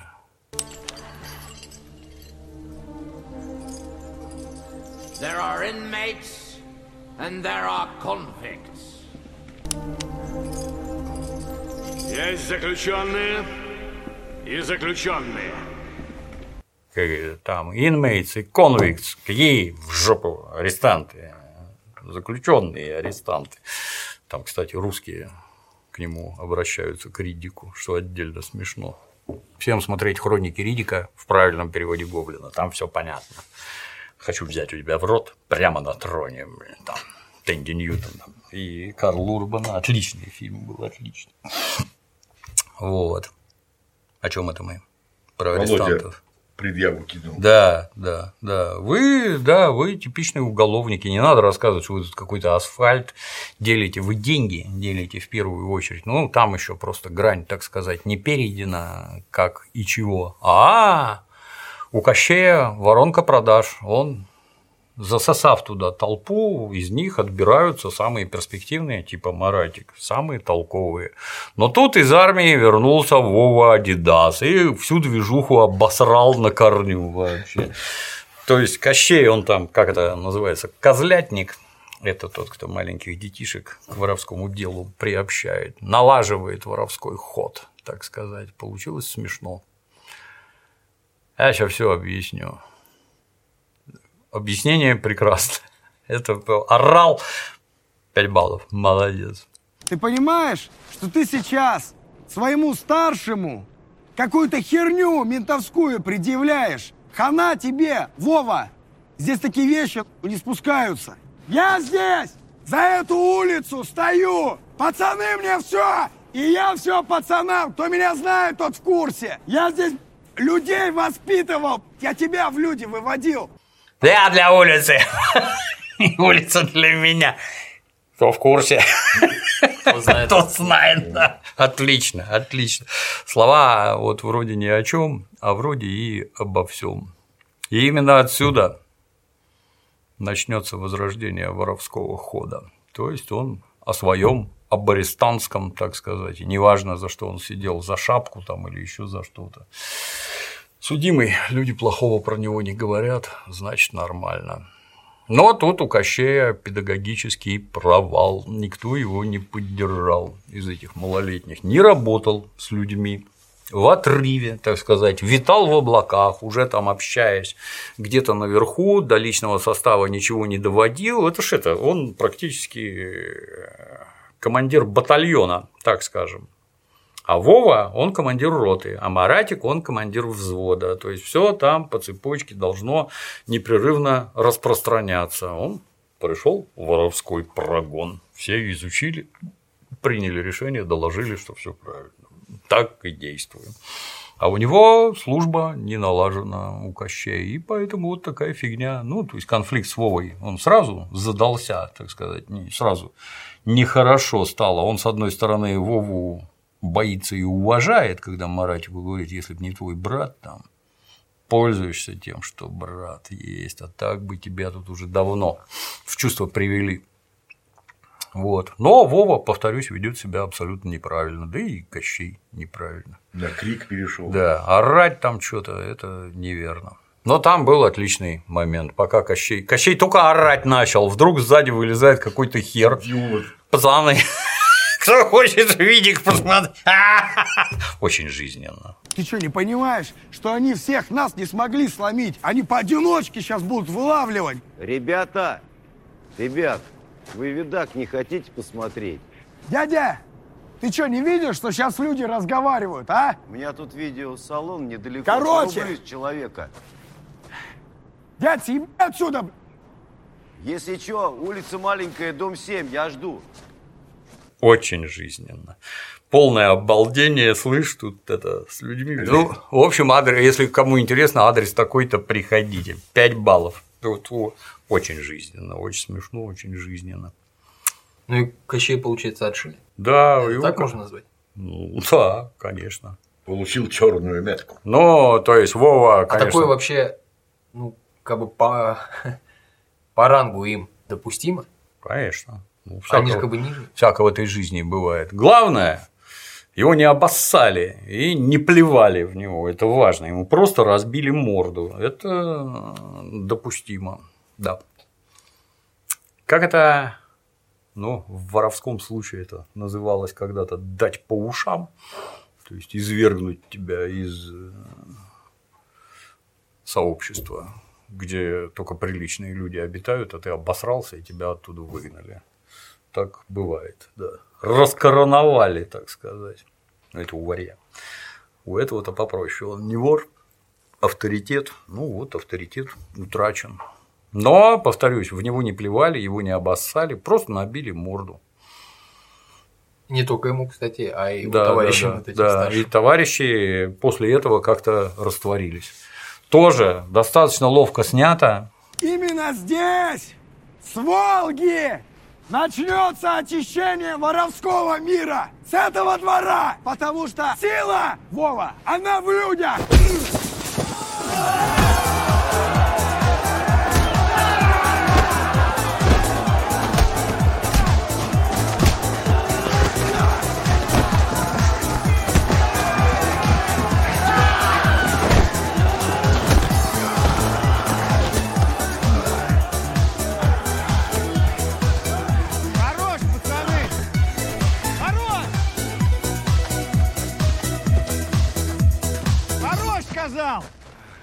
То есть это всем любителям каких-то там невероятных драк, я там уже начитался, что все драки говно, естественно, но нету там задач уровня Брюса Ли кого-нибудь показывать. Да и у Брюса Ли-то драки, мягко говоря, очень скромные. Бывают хорошие, как Борн, Джейсон Борн какой-нибудь, там, помнишь, там свернув журнал, там Джейсон Борн всех отлично избивал. О. Просто, от- ну это не про это. Зато ловко смонтировано, Ха! бежать из куда, блин, давай назад. Опасно упал. Да, ну и смешно, в то же время ловко смонтировано. Ну и пока его не обоссали, Вова закричал, что хватит. Все застегнули ширинки. А чё? Прячьте болты. Сорвалось, да. Вот. Таким образом, да, отшили. Скрыли сейф. Сначала вскрыли сейф, да. Вскрытие сейфа просто замечательное. Как вот его нельзя так открыть. Я как это некоторым образом замки умею вскрывать, а так ты его не откроешь. Через вытырку ставил монтировку, хоба, блин. Нет, надо ключ. Если нет ключа, то там специфически вот где ключ, я не знаю, как это, я уже не помню, где железный штырь, две оборотки в разные стороны с зубчиками. Ну, у нас сейфы такие были. У нас в армии нам выдавали спирт для кислородной станции. Ну, естественно, ротный весь пропивал этот спирт. Там, не помню, 80 литров в месяц народ удавали. Там, ну, у нас здоровенные установки для добычи жидкого кислорода. Там спирта много надо было. Ну, естественно, никому не надо, блин. Спирт расходился по нужным местам. Мы на кислородной станции искали, искали, искали. Мы туда ночью, естественно, прокрадывались, блин. Сколько ночью полеты. Полеты они до трех, до четырех часов ночи. Летать надо ночью. Днем любой дурак может, а ночью все серьезнее. Ну, есть востребованные машины, какие-нибудь там АПА, аэродромный передвижной электроагрегат, что когда самолет садится, в него надо электричество воткнуть, чтобы он там двигатели не гонял, керосин не жег, ресурс не выбирал. Вот АПА, она нужная машина, а какая-нибудь кислородная, то кислород перед вылетом накачивают, если газообразный, или наливают, если жидкий, то потом не надо. Соответственно, можно в ночи куда-нибудь прокрасться и что-нибудь хорошее сделать. Мы там в этой кислородной станции рыскали, рыскали, ну, быстро нашли, что сейф под полом лежит. Либо там половицы поднять надо, и вот он тут. Открыли, ну, сейф лежит на спине. Мы-то сначала как спирт достать, ну, естественно, первая мысль, давай сейф разобьем, ведро подставим, ну, в смысле, тряханем, вытащим, как-нибудь ударим, вытечет все. Ну, он настолько тяжелый, что ты и не вытащишь, и не разобьешь. В общем, возились. Друг Вася, Вася был гораздо более квалифицированный, чем я. Вася, вдруг смотришь, напиши мне письмо. Вот подобрал, ну, он не ключ, а отмычки, открыл, ну, там спирт. Спирт в итоге мы пить не могли, он противный, его с этой, с, как его, с дистиллированной водой мешают еще. Получается жидкость под названием массандра, спирт омерзительный. Мы его меняли на водку, чтобы водку пить. Она гораздо вкуснее. Вот. Но вот так вот взять и вскрыть я бы не взялся. То есть его первое замки сверли, не сверли, надо знать, что ты там сверлишь, подцепить что-то там. Ну, они-то просто в дырку монтировку вставил и оттащил. Нормальный сейф, в нем двери вот такие вот, ты туда ничего не всунешь. В нем в этих в дверях песок насыпан, чтобы то, что внутри не сгорело, это так называемый несгораемый шкаф. шкаф. Ну, не моя область, но хер бы они его открыли, в общем-то. Даже такой маленький. Это сейчас, знаешь, когда супер-дупер инструменты, у нас, у меня вот у отца была электрическая дрель, самодельная, одна на весь дом в 236 квартир. И все знали, что у бати есть дрель, можно иногда взять что-нибудь просверлить. А так у всех ручные, да и ручная это такая, которая с ручкой ну, сбоку. Мы недавно видели у Сопрано. Да, да, да, с ручкой сбоку, это, блин, серьезный инструмент. А есть еще коловорот, знаешь, который вот так вот крутят. Вот только такие были, поэтому нет, не поверим. Но в сейфе, короче, тут же нашлись деньги, который, это, видимо, общак, который, э, как его, Кощей хранил. Как-то они его сразу взяли, раздербанили, вот, такое Вова чувство, что считал и дал это его кино. да, это его личное, такое чувство, что это его личные деньги, а это, по всей видимости, общак, и с ним так обходиться нельзя. А как вы там кого-то греть собираетесь, как там какие-то вопросы решать, непонятно. Ну, то есть, это детский сад. Давай, держи там, где купи билетов там, мороженого возьми. Это что вообще такое? Ну, Вова же сказал такую фразу, когда они Кощ- Кощея избили, что мы улица, а ваши арестантские дела нас не касаются. Может, в этом А подразумевается, их, что вот они опять бросают? а их такое чувство, что не сажают, и вы не помогаете своим сидящим. Ну, нет, такого не может быть просто никак. Глупый кадр, глупый совершенно. Тут же все порвали, и как дети на мороженое пойдем потратим. А они не дети, между прочим. И нашел наган, револьвер, что это было? Наган. Наган. Вот, Дементий знает. Я не разбираюсь. Я только стрелять из них умею. Вот. Ты осторожней. Ты кому рассказываешь? блин? Как они все шуганулись. О, молодец, блин, кому объясняешь, блин. Смешно. Все время добавляют какого-нибудь веселья. Прикольно. Снято ловко. Вот все ловко снято. Очень динамично, бодро. Смотришь, не отрываясь. Хорошо сделано. И вот пошли. Да, и вот, и вот они деньги. отправились к этому мужику, который к коробке приходил, пришли в адрес, мужик слегка обалдел, куда их там 30 человек запускать, но ничего, набились. И приступили к просмотру. Мне показалось, или там мелькнул кадр из пиратов Совершенно 20 верно. века, мы такое на видиках не смотрели. То есть наше кино, во-первых, во-первых, его просто не было физически на видеокассетах, я не видел, честно скажу. А вот всякие Рэмбы, кошмар на улице Вязов, полицейская академия, у всех было примерно одно и то же. То есть там на всю страну, я не знаю, это все было сосредоточено в Москве, там не будем называть фамилии, там 3-5 персонажей, которые в Москве этим занимались. Там, ну, надо было вражеское кино, надо было сделать перевод, перевод надо было наложить. Это с той техникой было крайне непросто. И после этого вот кассета с наложенным переводом, с нее размножали, раздавали.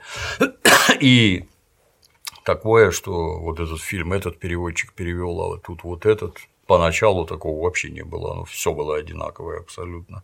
Потом, уже когда росло количество, то расширялось. Мужик, смешно сказал, «Ой, видик, импортный. Это важно. Хотя чем?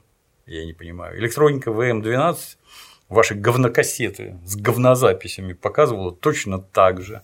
Могла заживать. Эта вероятность выше была, но зрителю какая разница, на что мужик тут же импортный. Я в Анголе работал на чеке, купил, все серьезно. Магнитофоны диких денег стоили, совершенно диких. Какой-нибудь Акай у меня у другана был, стоил там 4000 рублей машина сразу. То есть это как сейчас, ну, грубо говоря, десятку баксов. Вот нормальная цена. Ужас. За какой-то, я не знаю, блин. Ну, он же не может столько стоить просто физически, но дикий дефицит и вот такая цена. Когда начали делать наши эти VM12 электроника, это, ж, это Panasonic был или Philips, я, извините, я подробностей не помню, но он по лицензии изготавливался.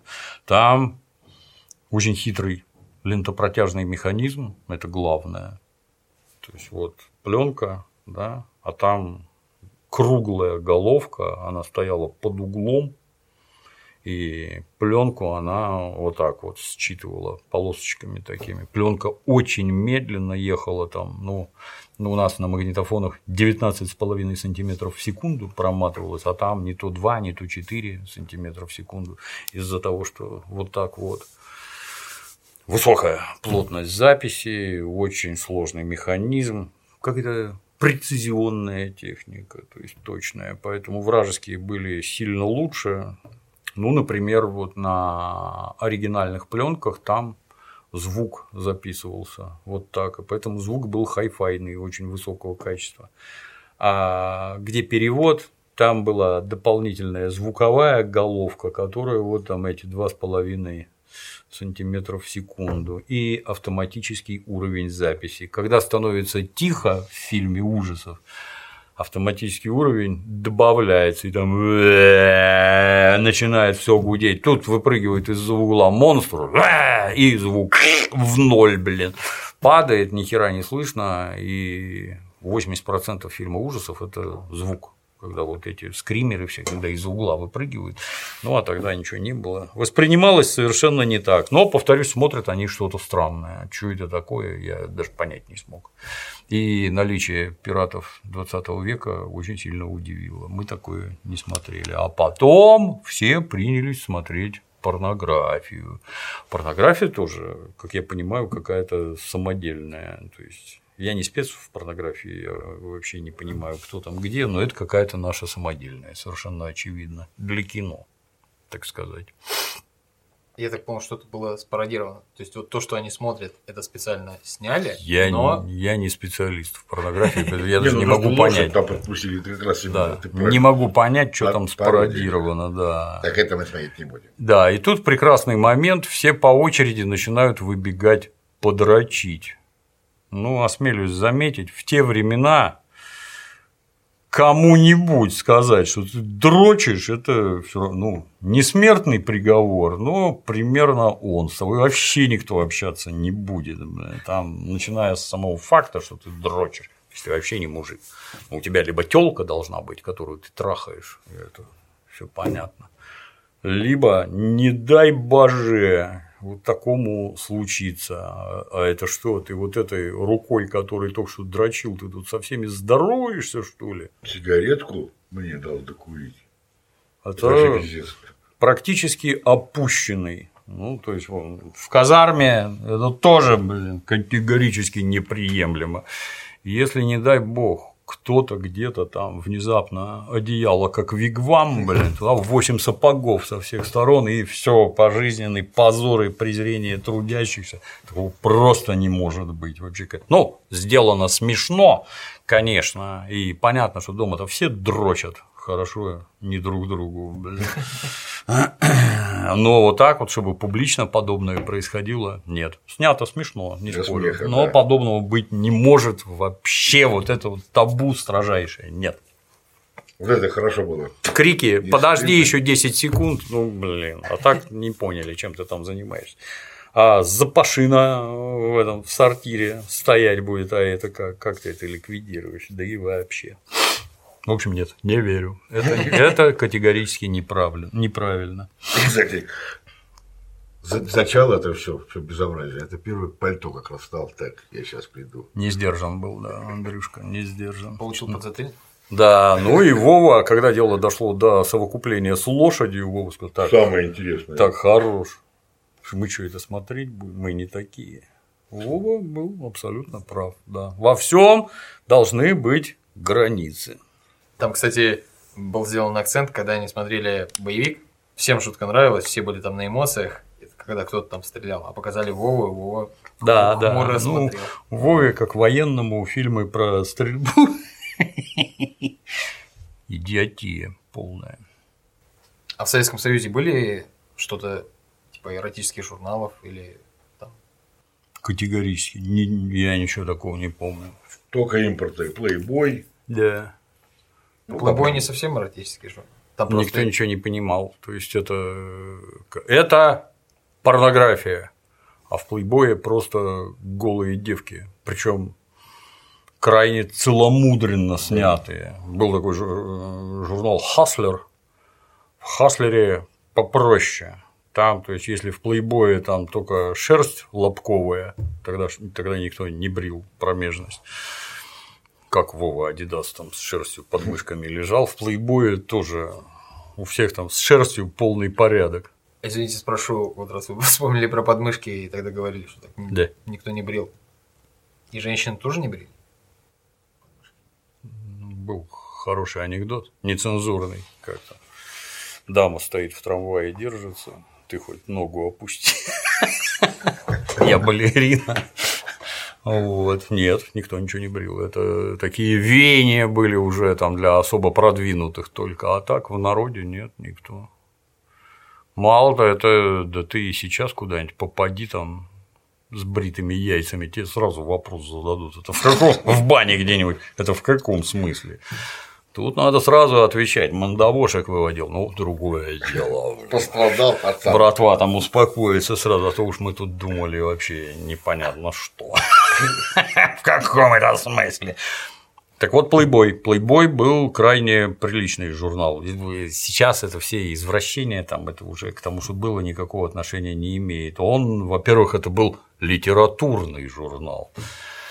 Наука и техника, почти не наука и жизнь, конечно, но там про всякое было. И в том числе были голые девки. И голые девки, там девчонка месяца какая-нибудь назначена, про нее несколько фотографий, лично ее, и разворот там на два, на три, я уж не помню, Что раскладывалось. показано в фильме «Апокалипсис». Да, в общем, журнал можно было разрезать на отдельные картинки и продать по картинке, по рублю, потому что они цветные, а значит дорогие. Ну, рублей за 70 нормально уходил один плейбой раздербаненный очень дорого. Но надо было иметь сеть сбыта, еще можно было перефотографировать, фотки продавать по 25 копеек, хорошо получалось.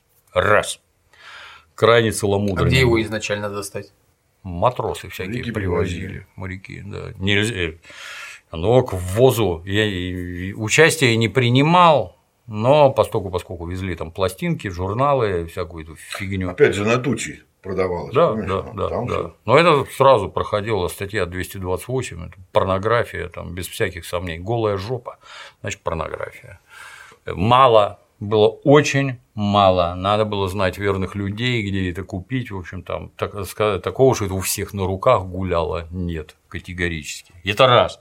Был журнал Хаслер, то есть, если в плейбое только шерсть видно, то в Хаслере половая щель, там мужиков не было, только тетки, но уже в сугубо непристойном виде, но тоже имели некие границы. Там четыре пальца в анальной отверстии взять на разрыв, такого не было. Только два пальца. И мужиков там не было, и никаких этих сексуальных сцен нет. Все остальное, что я видел, это были немецкие, немецкие и шведские такие мелкие журналы. Именно порнография. То есть, где акт совокупления, то есть там с половыми органами, проникновение туда-сюда, тоже было очень сильно не у всех. Точно Говнофотки черно-белые, но можно было раздобыть, но надо было еще постараться. То есть этого вообще никакого не было ни в каком виде абсолютно. Но была, например, очень сильно развита в Прибалтике советская фотография именно фотография. Были отменные литовские фотографы, вот те там кого-нибудь с голой жопой, вот там на Куршской косе какой-нибудь где-то там у себя в Литве, ну, во-первых, отличные литовские девчонки, во-вторых, отличные фотографии, вот это, это искусство, так можно, это красиво, это искусство. Но тут сразу вспоминается сценка на зоне, у тебя фотка есть, на которую ты дрочишь? Есть, дай посмотреть. На. Это же Ломоносов. Ну и что? А мне нравится.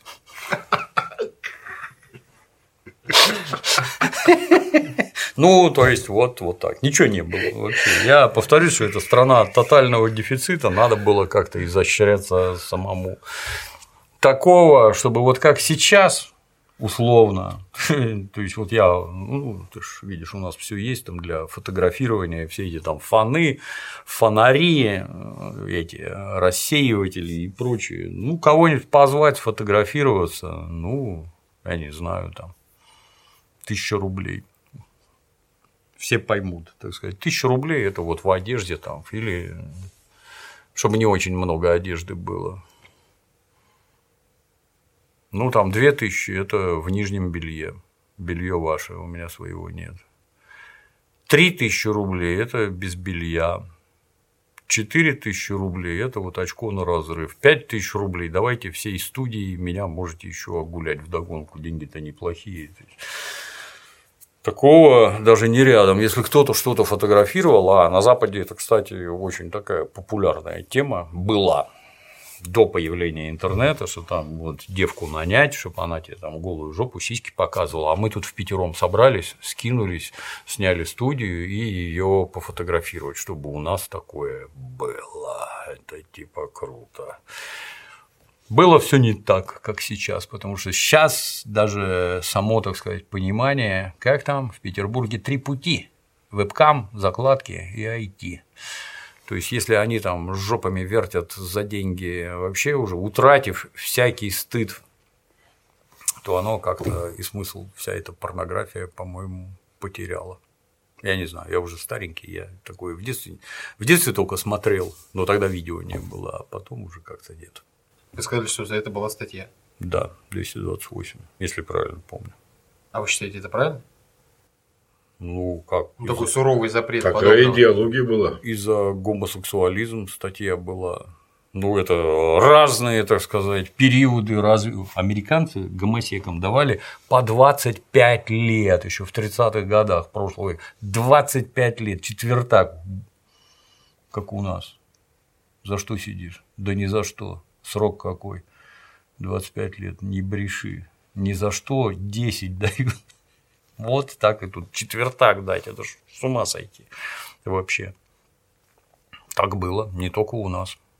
Они там в своих Америках за нравственность боролись. Я тебе как принесу книжку, покажу, как они снимали кино для проката в США и для экспортного, так сказать, проката. Вот у себя все целомудренно, никаких этих самых. Все, что на экспорт с голыми жопами, сиськами, там, смотрите на здоровье. У нас свобода в Америке. Толковые были. А как вы думаете, а, во время коммунизма следующей ипостаси? Там также будет? Когда он наступит? Коммунизм?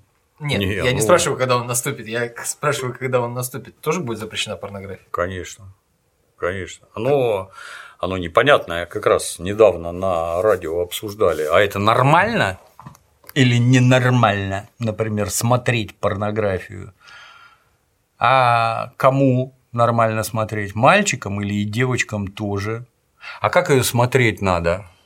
Порознь или вместе мальчикам и девочкам? А с какого возраста можно смотреть? А детям ты как объясняешь? Это нормально или ненормально? Можно ли смотреть детям порнографию? А это фестивали порнофильмов можно устраивать или нет? А порноактеры, они тоже люди, как и мы, или нет? А можно ли позвать порноактера на какую-нибудь государственную церемонию, а к себе домой? Можно? Там во- вот вопросы просто там это как ядерный гриб встают. И, И что, при коммунизме на все это нет ответа? Нет, нельзя и все. До свидания. И, а как быть? Вот у тебя Это детей, у тебя детей нет, а как только дети появятся, все сразу меняется. Сразу. Вчера я был за свободу, а сегодня вы охерели, что ли? Ну и государство о людях заботится как о детях. Это имеет вот только такую форму. Вот запрещено и все. Нет, нельзя, никак вообще. Я, честно говоря, не понимаю, как это можно. Ну, в настоящий момент, когда все вокруг есть для всех беспрепятственно, бесплатно в любых объемах, ну, только воспитание какой-то небывалой нравственности, что с моей точки зрения тоже. Я, я не понимаю, как это делать, и не понимаю, как это контролировать. Как контролировать результаты? Ну, либо тотальный контроль, а я вижу все время, что ты в своем телефоне смотришь. А вчера-то третьего дня и в папочку складываем, складываем, складываем, потом раз и статья, блин, ну не понимаю, как это работать будет. Либо вот всевидящее око, где ты ни, ни шагу не можешь ступить бесконтрольно. Ну, либо так, как сейчас. Ну, вернемся к сериалу. Да. Пацаны, посетив вот этот Мгм. видеосалон, а, внезапно осознают, мужик за вечер 30 рублей 30 заработал. рублей. Надо вот тоже такое типа, заиметь. Мгм. Вова, по всей видимости, с его командой это все происходит, дает добро на то, чтобы видик мужика-то и украсть. Да. Ну тут очень странно, а как это ты без крыши работаешь? То есть вот зарабатывая такое количество денег незаконно, это ключевое, это незаконный заработок, с которого он не платит налоги, что это такое вообще. И действительно, за, вот и тридцатку за вечер, у него, видимо, недостаток клиентов, раз он ходит по коробкам и сообщает. А может быть, не недостаток клиентов, а вот он сообщает, что я работал в Анголе, и вот такая, так- ну, короче, мгм. пацанам объясняет, откуда такой бизнес у него на- нарисовался. Вот он же достаточно наивно пришел на эту коробку, как будто не понимая, чем тут вообще люди Ну, занимаются. оно не стыкуется с тем, что будет дальше. Я только про это. Он не может. А может быть, вот он не местный? Вот, вот именно там. Неважно, я- ему не надо никому ходить. К тебе придут сразу, без разговора. К тебе придут. Вот и пришли. Они, ну, для кино это, конечно, все смешно, но зачем у него забирать магнитофон, лично мне вообще Это бы непонятно. с деньгами. Да, я Вечером. к тебе человека посажу на лестнице. Вот у нас так товарищи сидели в кабаках, например, сидит в углу весь день и смотрит, сколько на кассе пробивают, потому что в кабаке какой-нибудь толковый бармен, он приносит там с собой 7 бутылок коньяка, условно, из них от каждой, там, как наш один знакомый, от каждой бутылки по 100, 5 бутылок по 100 грамм отлил, а туда пепсиколы добавил, и получилась лишняя бутылка, которую продать можно. Вот он их продает мимо кассы, там трали-вали, блин. Ну, чтобы подобного не было, это сейчас камеры ставят. А раньше сидел специальный человек, который сидит, тупо смотрит, что ты там пробиваешь и что ты отдаешь. А потом сверяют все это, а потом тебе ноги выдернут, блин, там сурово за этим смотрели, чтобы чужие деньги-то, это ж не твои деньги, а наши, блин, как, как это так. Так и в салон тебе человека посадят, а он будет смотреть, сколько через тебя проходит, а ты будешь долю откидывать, и при этом это вообще не тебе определять, сколько денег с тебя забирать будут. Не, не тебе. Там Скорее вот- всего, он и деньги получает. да, да, да. В мгновение ока объяснят, как жизнь устроена. Вот и будет вот так. Зачем? Я понимаю, для сюжета магнитофон украсть. Украсть не смогли, обращаю твое внимание. Ну, чисто. Владелец увидел, и кража мгновенно превратилась в грабеж, а это другая статья сразу, и срока другие. Но, тем не менее, убежали под крики «Я тебя запомнил», это понятно, как чеховское ружье потом выстрелит где-нибудь, и он его найдет и узнает «Я тебя запомнил».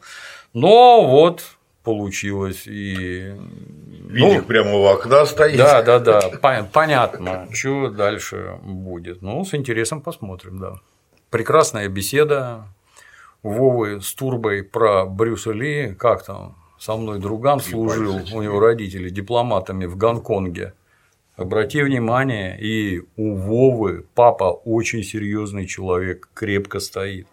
А Во- Вова в ВУЗе учится, Вова кандидат в мастера спорта по боксу, и вот Вова в советской армии уже воюет в Афганистане. Никаких усилий со стороны папы отмазать, еще вы охерели, блин. Нормальный человек должен служить, и вот Вова служит. А рядом с ним служит человек, у которого родители дипломаты в Гонконге. Ты такое сейчас можешь представить? Нет. А там в порядке вещей, абсолютно. Был когда-то такой художественный фильм Гарика Сукачева «Солнце» называется, или как-то так, абсолютно. блин, Дом там- солнца. Да, за гранью добра и зла. Все идиоты, хиппи, у них там свобода, еще чего-то, а в конце показывают, кто кем стал. Этот в Афганистан, этот в Афганистан, этот, закончив там медицинские учреждения, этот военный, туда-сюда. Что-то как-то не сложилось ни у кого в голове, кроме Гарика Сукачева, со всем уважением. Гарик Сукачев, помнишь, он к этой к Ксении Стриж на Первом канале, где пришел. Можно я закурю? Давай. Гарик такую штаки тянул. вынул. Мы там лежали под телевизором просто, блин. Молодец, орел. Так жили в 90-е годы, да. Вот. Поэтому вот, вот, вот как-то не так все складывается, как казалось. Хиппи волосатые, еще чего-то. А родина позвала, пошли служить. Так и тут вот Вова. Вова, конечно, чушь полную рассказывает, да у меня там знакомый, да он там Брюса Лита фактически знает. А раньше это все воспринималось, когда интернета не было, вся вот эта вот херь Нихера себе, какие люди бывают, нихера себе, что люди знают. Эван оно как интересно-то. Они там же вообще спорили о том, что можно ли достать сердце. Четырьмя пальцами, четырьмя нельзя, тремя можно. Он все равно стоял, я отвечаю. Вон ему. Совет, советы бывалых, да, можно, блин, да. Э, Поговорим про сторону добра. Про дядю Ильдара, который идет по следу и опрашивает э, паренька, который вместе с избитым Мгм. был В одной палате. палате был, да. Ну, это вот типичный пример, это знаешь, как наши идиоты. О, в Америке там есть такие районы, куда даже полиция боится заходить. Ну вот, это типичный пример. Вот зашла полиция. Что вы можете сказать? М-м. М-м.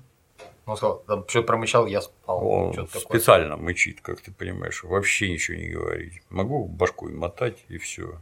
А почему ты не хочешь говорить? Ну, потому что, во-первых, это не по понятиям. С тобой мусор разговаривать. Вот это не по понятиям. Не буду. Это если, так сказать, принадлежащий к ОПГ. Во-вторых, ну, открой рот, скажи, что это было. Тебя найдут, с тобой побеседуют, да. Утечет это из милиции или нет? Ну, всегда думай, что утечет, прежде чем рот открывать. Всегда думай, утечет. Тебя найдут, и тебе не только челюсть, тебе еще башку проломят, блин. Нафига мне это надо? Зачем я буду с вами вообще о чем-то говорить? блин? Вы не можете ни за чем уследить, а меня тянете в какую-то херню. Ничего, ничего не видел, ничего не знаю. блин. Вам надо, вы и ищите. То есть это, ну, с одной стороны, здравая позиция, с другой стороны, а как же гражданское общество из таких людей? Вот когда такими людьми населены негритянские районы в США, вот поэтому полиция туда и не ездит, потому что толку никакого нет, никто тебе ничего не расскажет. Боятся кого-то там, каких-то идиотских гопников сели в БТР, позвали СВАТ тамошний этот ОМОН, приехали куда угодно, и отоварят кого угодно, и пристрелят кого угодно. Есть хороший сериал «Мэр Кингстауна». Ну, прекрасно. Вот эти вот задрали, езжайте, грохните их нахер, блин. Вот, приехали, пристрелили. Возьми пистолет. Пистолет возьми. Вот уже холодный лежит, блин. Хороший сериал. Мэр Кингстауна хороший. Я, к сожалению, не переводил, но добротный. Ерема Реннер молодец, все прекрасно сыграл. Вроде и видно такой сугубо коммерческий продукт, а так ловко снято, ну, оно примитивное совсем, по шаблонам, но так ловко снято, мне очень понравился. Два сезона хороших. Третий на подходе. М. Он поправился и начинает снимать. Ерема попал под какой-то ратрак или что-то и поломало всего бедолагу. Очень жалко. Толковый, очень толковый. Рожа страшная, а кривляется так отлично, что даже про рожу забываешь. Итак, Ну и дядя Эльдар, не получив ничего от этого паренька, ну, на этом, медсестру. на этом, как вы понимаете, не кончается работа дяди Ильдара. Паренек не один, и вообще он там как-то несколько разгильдяйский. Кто это? То есть совершенно понятно, что кто-то вошел в палату и кто-то персонажа избил, чуть, чуть не покалечив там или я не знаю. Совершенно ясно, что этот человек, скорее всего, это такой же пациент. Откуда выходил, куда Ну, поэтому он нашел пошел. подтверждение слов медсестры. Да, ну, медсестра для кино вспоминает. Ой, погодите, тут мальчик один ходил. Ну, все найдено. Но это, обращаю твое самое пристальное внимание, ничего не доказывает, вообще ничего. А я поссать пошел, но поскольку, поскольку меня по голове стукнули, я пошел не в ту сторону. С ней разговаривал. Где? Вообще ни с кем не разговаривал. Увидел, что сортира нет, пошел обратно. Утрирую, но оно им докажет. Я, я бил, доказывай. Ну вот, видишь, пальцем показывать никто не хочет, да и темно там было, в общем-то. Да и угроза Андрюшки, увижу на районе, убью, блин, она имеет вес, мальчик боится. Ну, медсестра ляпнула. Это, повторяю, ничего не доказывает. Но то, что сказала медсестра, это так называемая оперативная информация, то есть оперуполномоченный дядя Ильдар понял, в чем дело, и дальше грамотно использует это. Ну, давайте сразу, наверное, про это и поговорим. Да. Мы видим, как тем же вечером дома у Андрея все играют в настольные игры. Мгм. Я тут, кстати, хотел спросить, впервые это вижу. Ну, Они про те были. времена. Они, были, да? да. Начиная от веселых картинок там. Ну, веселые картинки это маленький, небольшой журнал, ну, стандартный, я не знаю, как правильно называется. Размер страницы, грубо говоря, А4. Ну, развороты, там какая-нибудь игра, там даже комиксы печатали в веселых картинках, там про какого-то мальчика и индейца. Я как сейчас помню, все это там по 150 раз пересматривали, но я почему-то уже забыл про что. Да, Ну, игры. это в смысле наши комиксы? Или это Наши, наши? Нет, нет, нет, строго наши. У меня папу готовили в шпионы. Папа яростно учил французский. И вокруг нас в военном городке была масса людей, которые там воевали в Алжире, Египте, еще где я уж не помню, там, короче, советская армия много где участие принимала, и из тех краев, где это французские колонии, постоянно везли там пластинки, шмотки, книжки, и у меня были комиксы про французские, про медведя и лиса. Медведь был Пласид, лисенок Мюзо. Пласид и Мюзо там, и Пиф. Еще была собака Пиф. Вот. Такая у меня была толстая книжка, квадратненькая. Там по четыре картинки. Батька мне с французского переводил, писал. Я их до сих пор наизусть помню.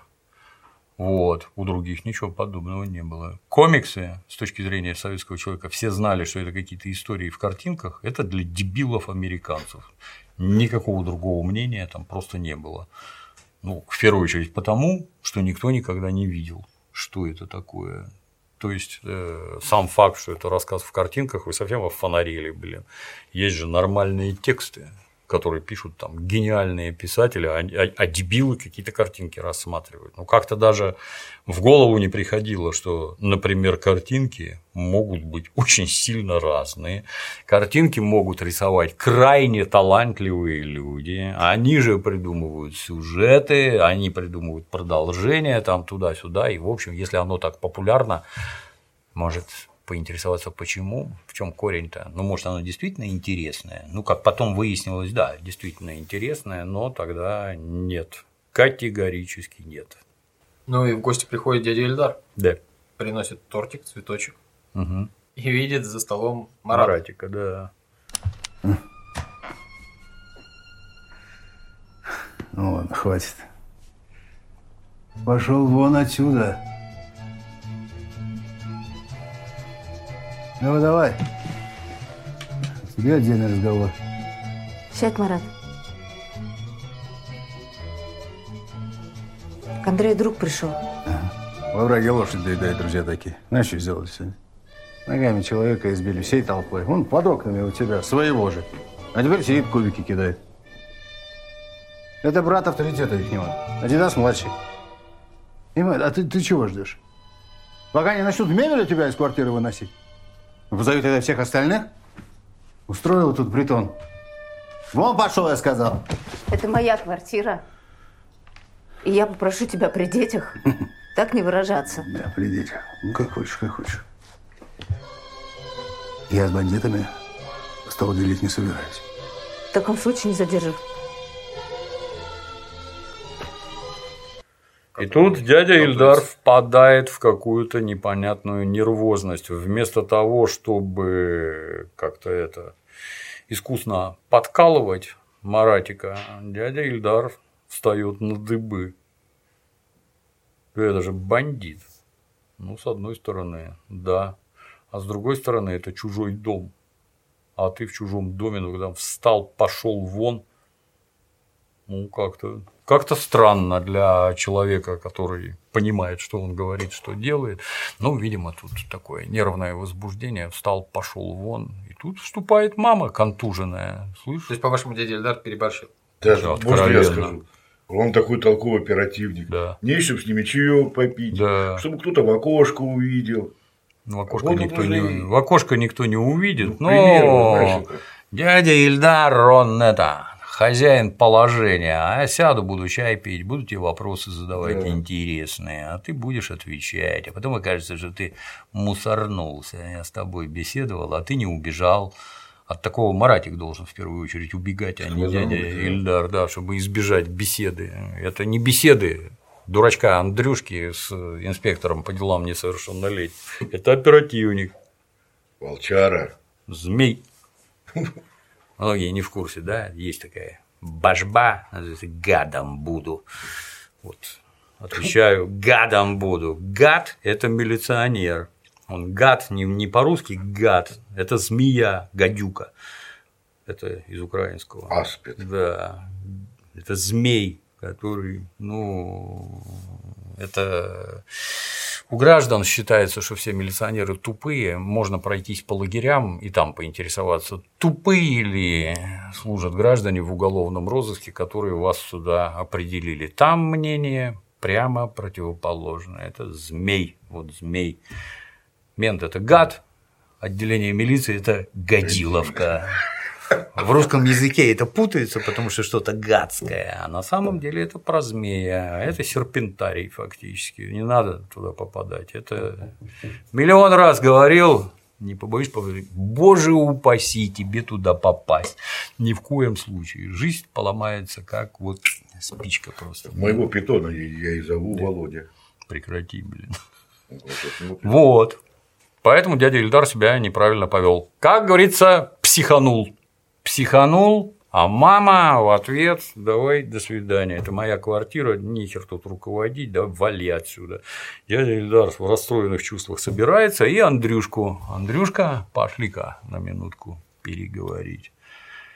И на лестнице ему тут же излагает. Вот это вот абсолютно правильно, да. А я все знаю, что это ты. Говорить, естественно, надо так, что все уже железно доказано. А у тебя, Андрюшка, ровно один выход. Завтра приходишь, берешь ручку, бумагу и пишешь явку с повинной.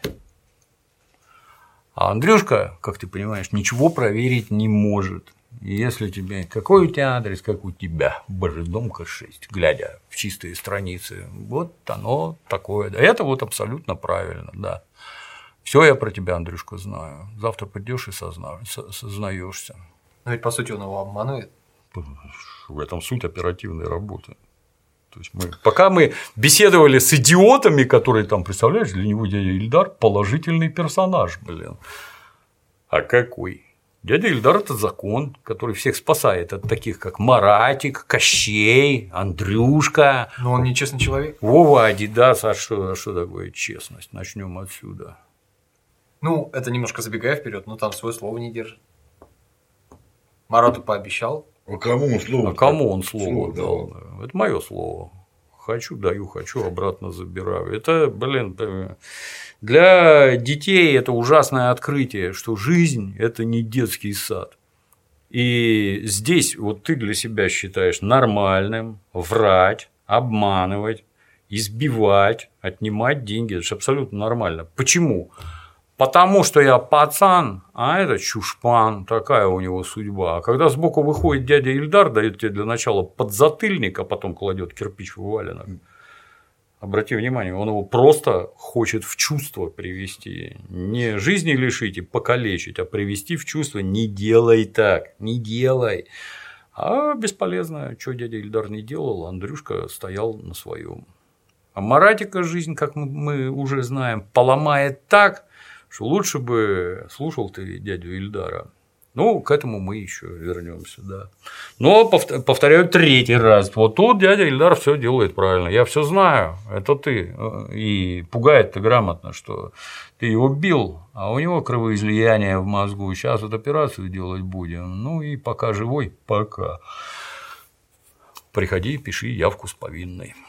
И тут уже каждый решает для себя сам. Если у тебя есть стержень, то можешь осознать, явка с повинной укорачивает жизнь и продлевает срок. Если нет, обоссышься, побежишь, напишешь, блин. Вот, смотрим, хватит у Андрюшки ума не бежать и не писать. Хорошо пугал. Да, если, вот- вот если это- он умрет. А, подожди, когда он умрет? Очень, да, очень грамотно, да. Молодец. Всем уже понятно, ты убийца. Совсем другая статья. Ну и дядя Ильдар, по всей видимости, сообщил э, Ирине Сергеевне о том, что случилось в больнице. Мгм. И Ирина Сергеевна уже с Андреем не собирается разговаривать. Ну, тоже. Дядя, по поведение дяди Ильдара понятно, что его надо развести на нервный срыв мальчика. Поэтому сказал. Ну, дура повела себя, по-хорошему дура, она не сильно умная в кино, ну, повела себя как не сильно умная, так, как надо дяде Ильдару. Дядя Ильдар как император Палпатин. Everything proceeding as I have foreseen. Все хорошо, вот я с убийцами не разговариваю. А Андрюшка, он что? А что он неправильно сделал? Во-первых, Андрюшка его не убил. Это важно. Оттащили, не, отта... не важно. Он его не убил. Если бы убил, другое дело, да. А так я его не убил. Но он сказал э, беззащитного человека. Мгм. А почему тебя не интересует, что этого как его, Яралаша там всемиром пинали? Не, ну ее же, наверное, тоже это Нет, это претензии ко мне. А что ты их не поймала? Морда ментовская. Там количество претензий, ты просто никогда с этим не сталкивался. Нет, а Андрюшка не виноват, он его не убил, а наказал за дело абсолютно. А у тебя какие-то козлиные выходки. Я к тебе всей душой, а ты какая-то свинья. Я думал, поцелуй сахарный, это Да. живый поцелуй. Да, выскочил на улицу, сразу камнем в окно засадил от злобы, потому что ты неправильно себя ведешь. Так нельзя. Я хороший, говорит Андрюшка, а ты ведешь себя как тварь. Вот тебе камня в окно.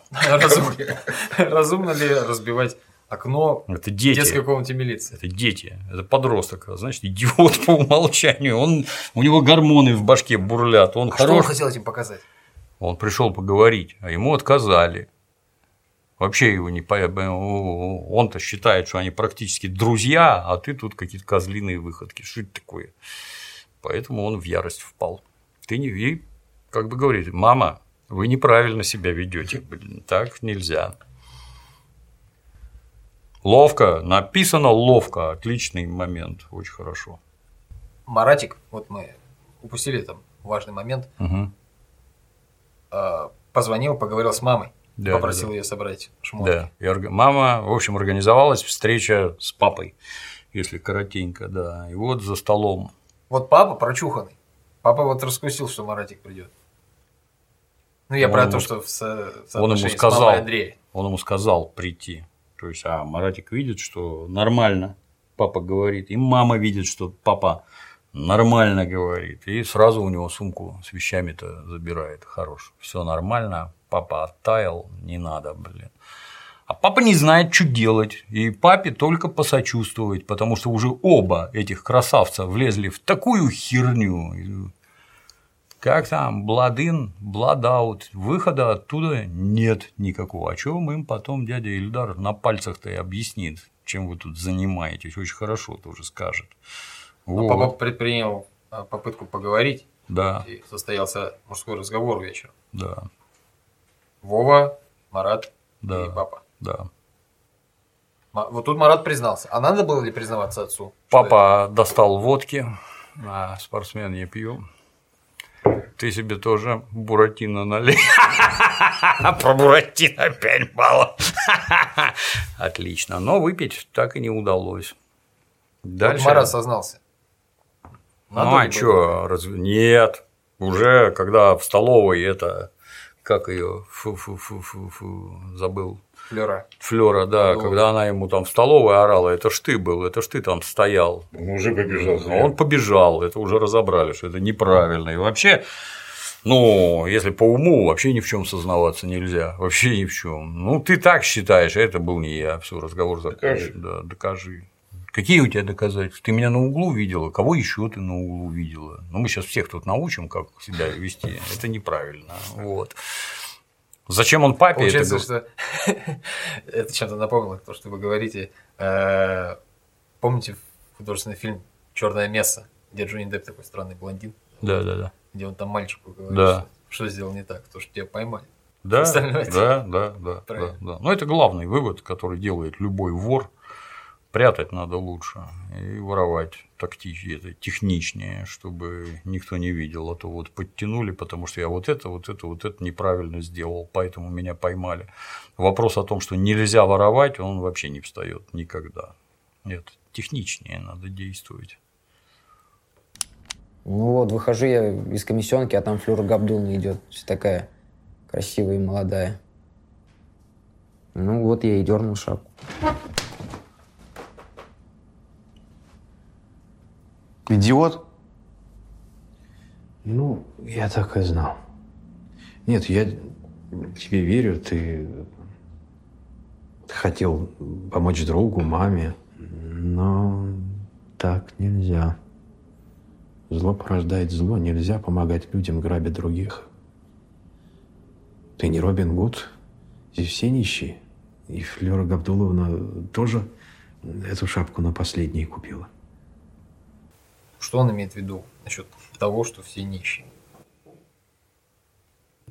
Ну, папа в те времена такого бы не сказал никогда. То есть в Советском Союзе нищих не было. Жили скромно, но говорить о том, что нищие, нет. Папа, занимая руководящую должность, у которого рабочие под ним работают, он для них там фактически отец. Я так вот на заводе, чтобы директор завода считал, что тут нищие, блин, такого не может быть. Но это для кино, и граждане не сильно понимают. Не нищие, нет, живем скромно, но спим на чистом.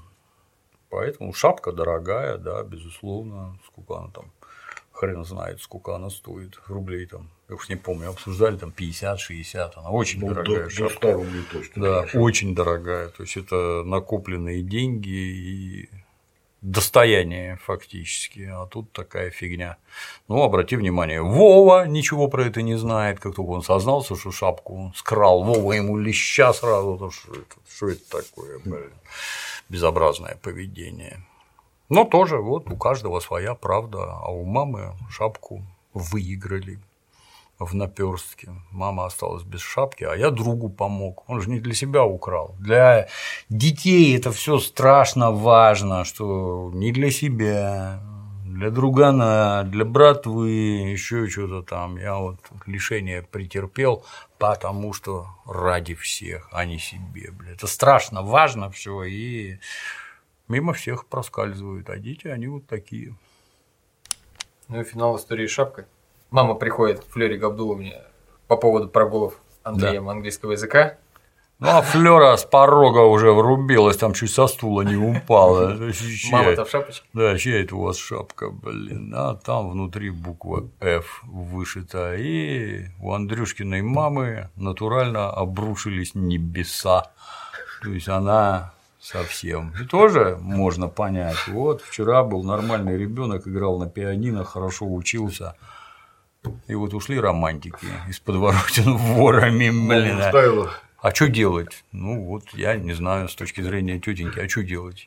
Я не знаю, честно. Вот в таких, когда уже вот сюда зашло, вообще непонятно, что делать. Тебя не будет больше слушать никогда уже, вообще никогда. О чем хорошо потом скажет дядя Ильдар. И у мамы. А вот как думаете, э, Да. вот это вы сказали, что про Андрея, Да. ну, естественно, у нее меняется взгляд на, на сына А, после открывшегося.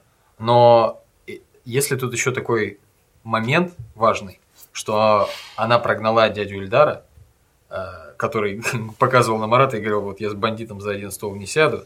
И она такая, это же дети, все такое, это вообще не твой дом. Ну и вот. А дядя Ильдар-то ей, ну как бы потенциальный мужчина, который ей в ее положении сложно найти. И она с ним, по сути, попрощалась, заступаясь за Марата. А Марат в этой истории-то тоже про него открывается интересно для нее. Ну, ну, люди так устроены. Ну, что, вот здесь вот Маратик пошел вон, а это мой дом, ты не смей его выгонять. Ну, вот нашла коса на камень, а это сиюминутное решение, которое приведет к специфическим последствиям. Например, дядя Ильдар больше картошки не принесет. Не только картошка. Да, а это да, не, ну он жратву приносит, это сильно важно. Ну и радость в дом. Да, и радость в дом. Но без жратвы радости гораздо меньше. А жратва – это не просто жратва, это экономия денег. Он, при- он- это он фактически сумку денег принес, которую ты сэкономила, сожрала, накормила детей. Дядя Ильдар вообще святое дело делает, кормит твоих детей. До многих это, в общем-то, доходит крепко. Ну, а тут вот, вот так вот выступила и лишилась дядя Ильдара такого полезного парня. И в дальнейшем рассудка. И рассудка, да. Ну и заканчивается тем, что мама там волосы сует в горящую газовую плиту. Делает себе каре. Да, волосы загораются, Андрюшка тушит. Ну, в общем, понятно, что маме кранты, в общем-то. Фляга засвистела. Фляга засвистела, да. А вот действительно так просто сойти с ума? Или это все-таки непростая ситуация описана? У всех по-разному происходит. Большинство рождаются, мягко говоря, странными людьми.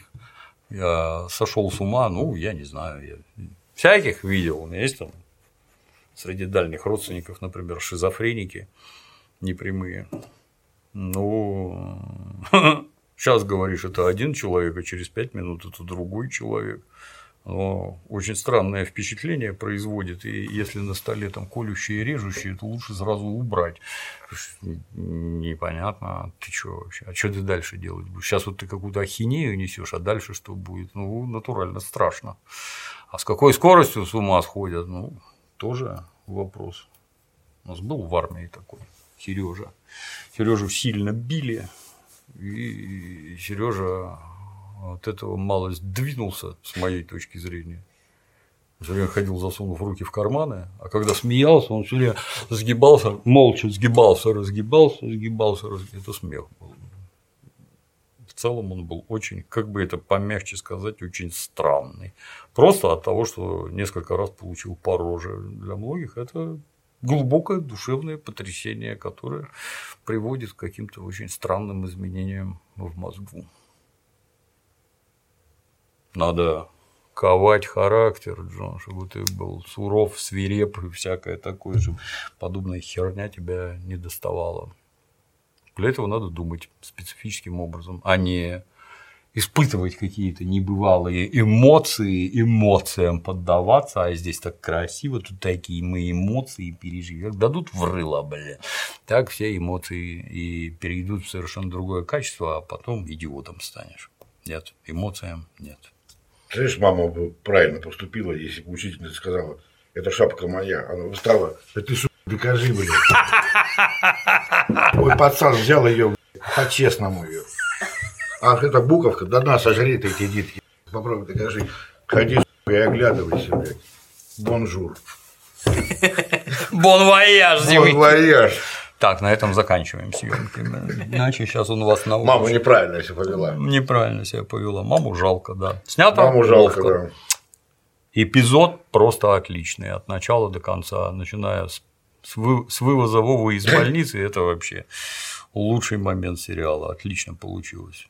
Ужас. Да. Вот с таким вот черным финалом серии, а это всего только четвертый эпизод, Да. даже непонятные звучавшие упреки в романтизации и прочем, хотя там Ну, началось уже Ну, кого мы слушаем, елы-палы? Каких-то дурных морализаторов? Чего тут морализируете? Хорошо или плохо, когда ребенок идет в подростковую ОПГ?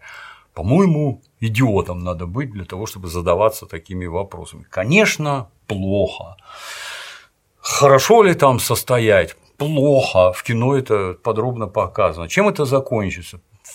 Всем плохим, из чего только возможно. Какая романтизация? Вы о чем вообще? Ну, приводил пример про криминальное чтиво. Как там, три раза бить? Один, блин. Ох, такая антинаркотическая пропаганда. А у меня знакомые наркоманы, о, надо попробовать. Вот это отлично показано. Надо попробовать. Ну, Ну, такие уже наркоманами были. нет. Является ли художественный фильм «Криминальное чтиво» есть ли там пропаганда наркотиков? Ну вот если так смотреть, то безусловно есть. И ты знаешь, если э, в кино кто-нибудь будет есть говно с лопаты, я тебе уверяю, найдутся люди, которые захотят повторить, блин, обязательно. Интересно, прикольно же в кино. Пропаганда. Современно. да, пропаганда это, ну, я не знаю, по-моему, психбольные просто. Я десятый раз повторюсь, вы задумайтесь, почему внутри общества, насквозь пронизанного коммунистической пропагандой, которая про доброе, светлое, справедливое, равенство, любовь там и всякое такое, это не ваш капитализм. Как среди детей, которых вырастили на художественных фильмах они сражались за родину, щит и меч, и все читали, как закалялась сталь. Вот как из них такие получились? Блин? Вот, вот это вот лично мне гораздо интереснее. То, что теперь кругом сплошное АУЕ, это все понятно и ничего другого получиться не могло. А вот как там выросли такие, это да, вот это вот интересно. Ну, было запрещено порно, им не было куда вы, выместить пар. И дрочить было нельзя. Вот причина. На сегодня все.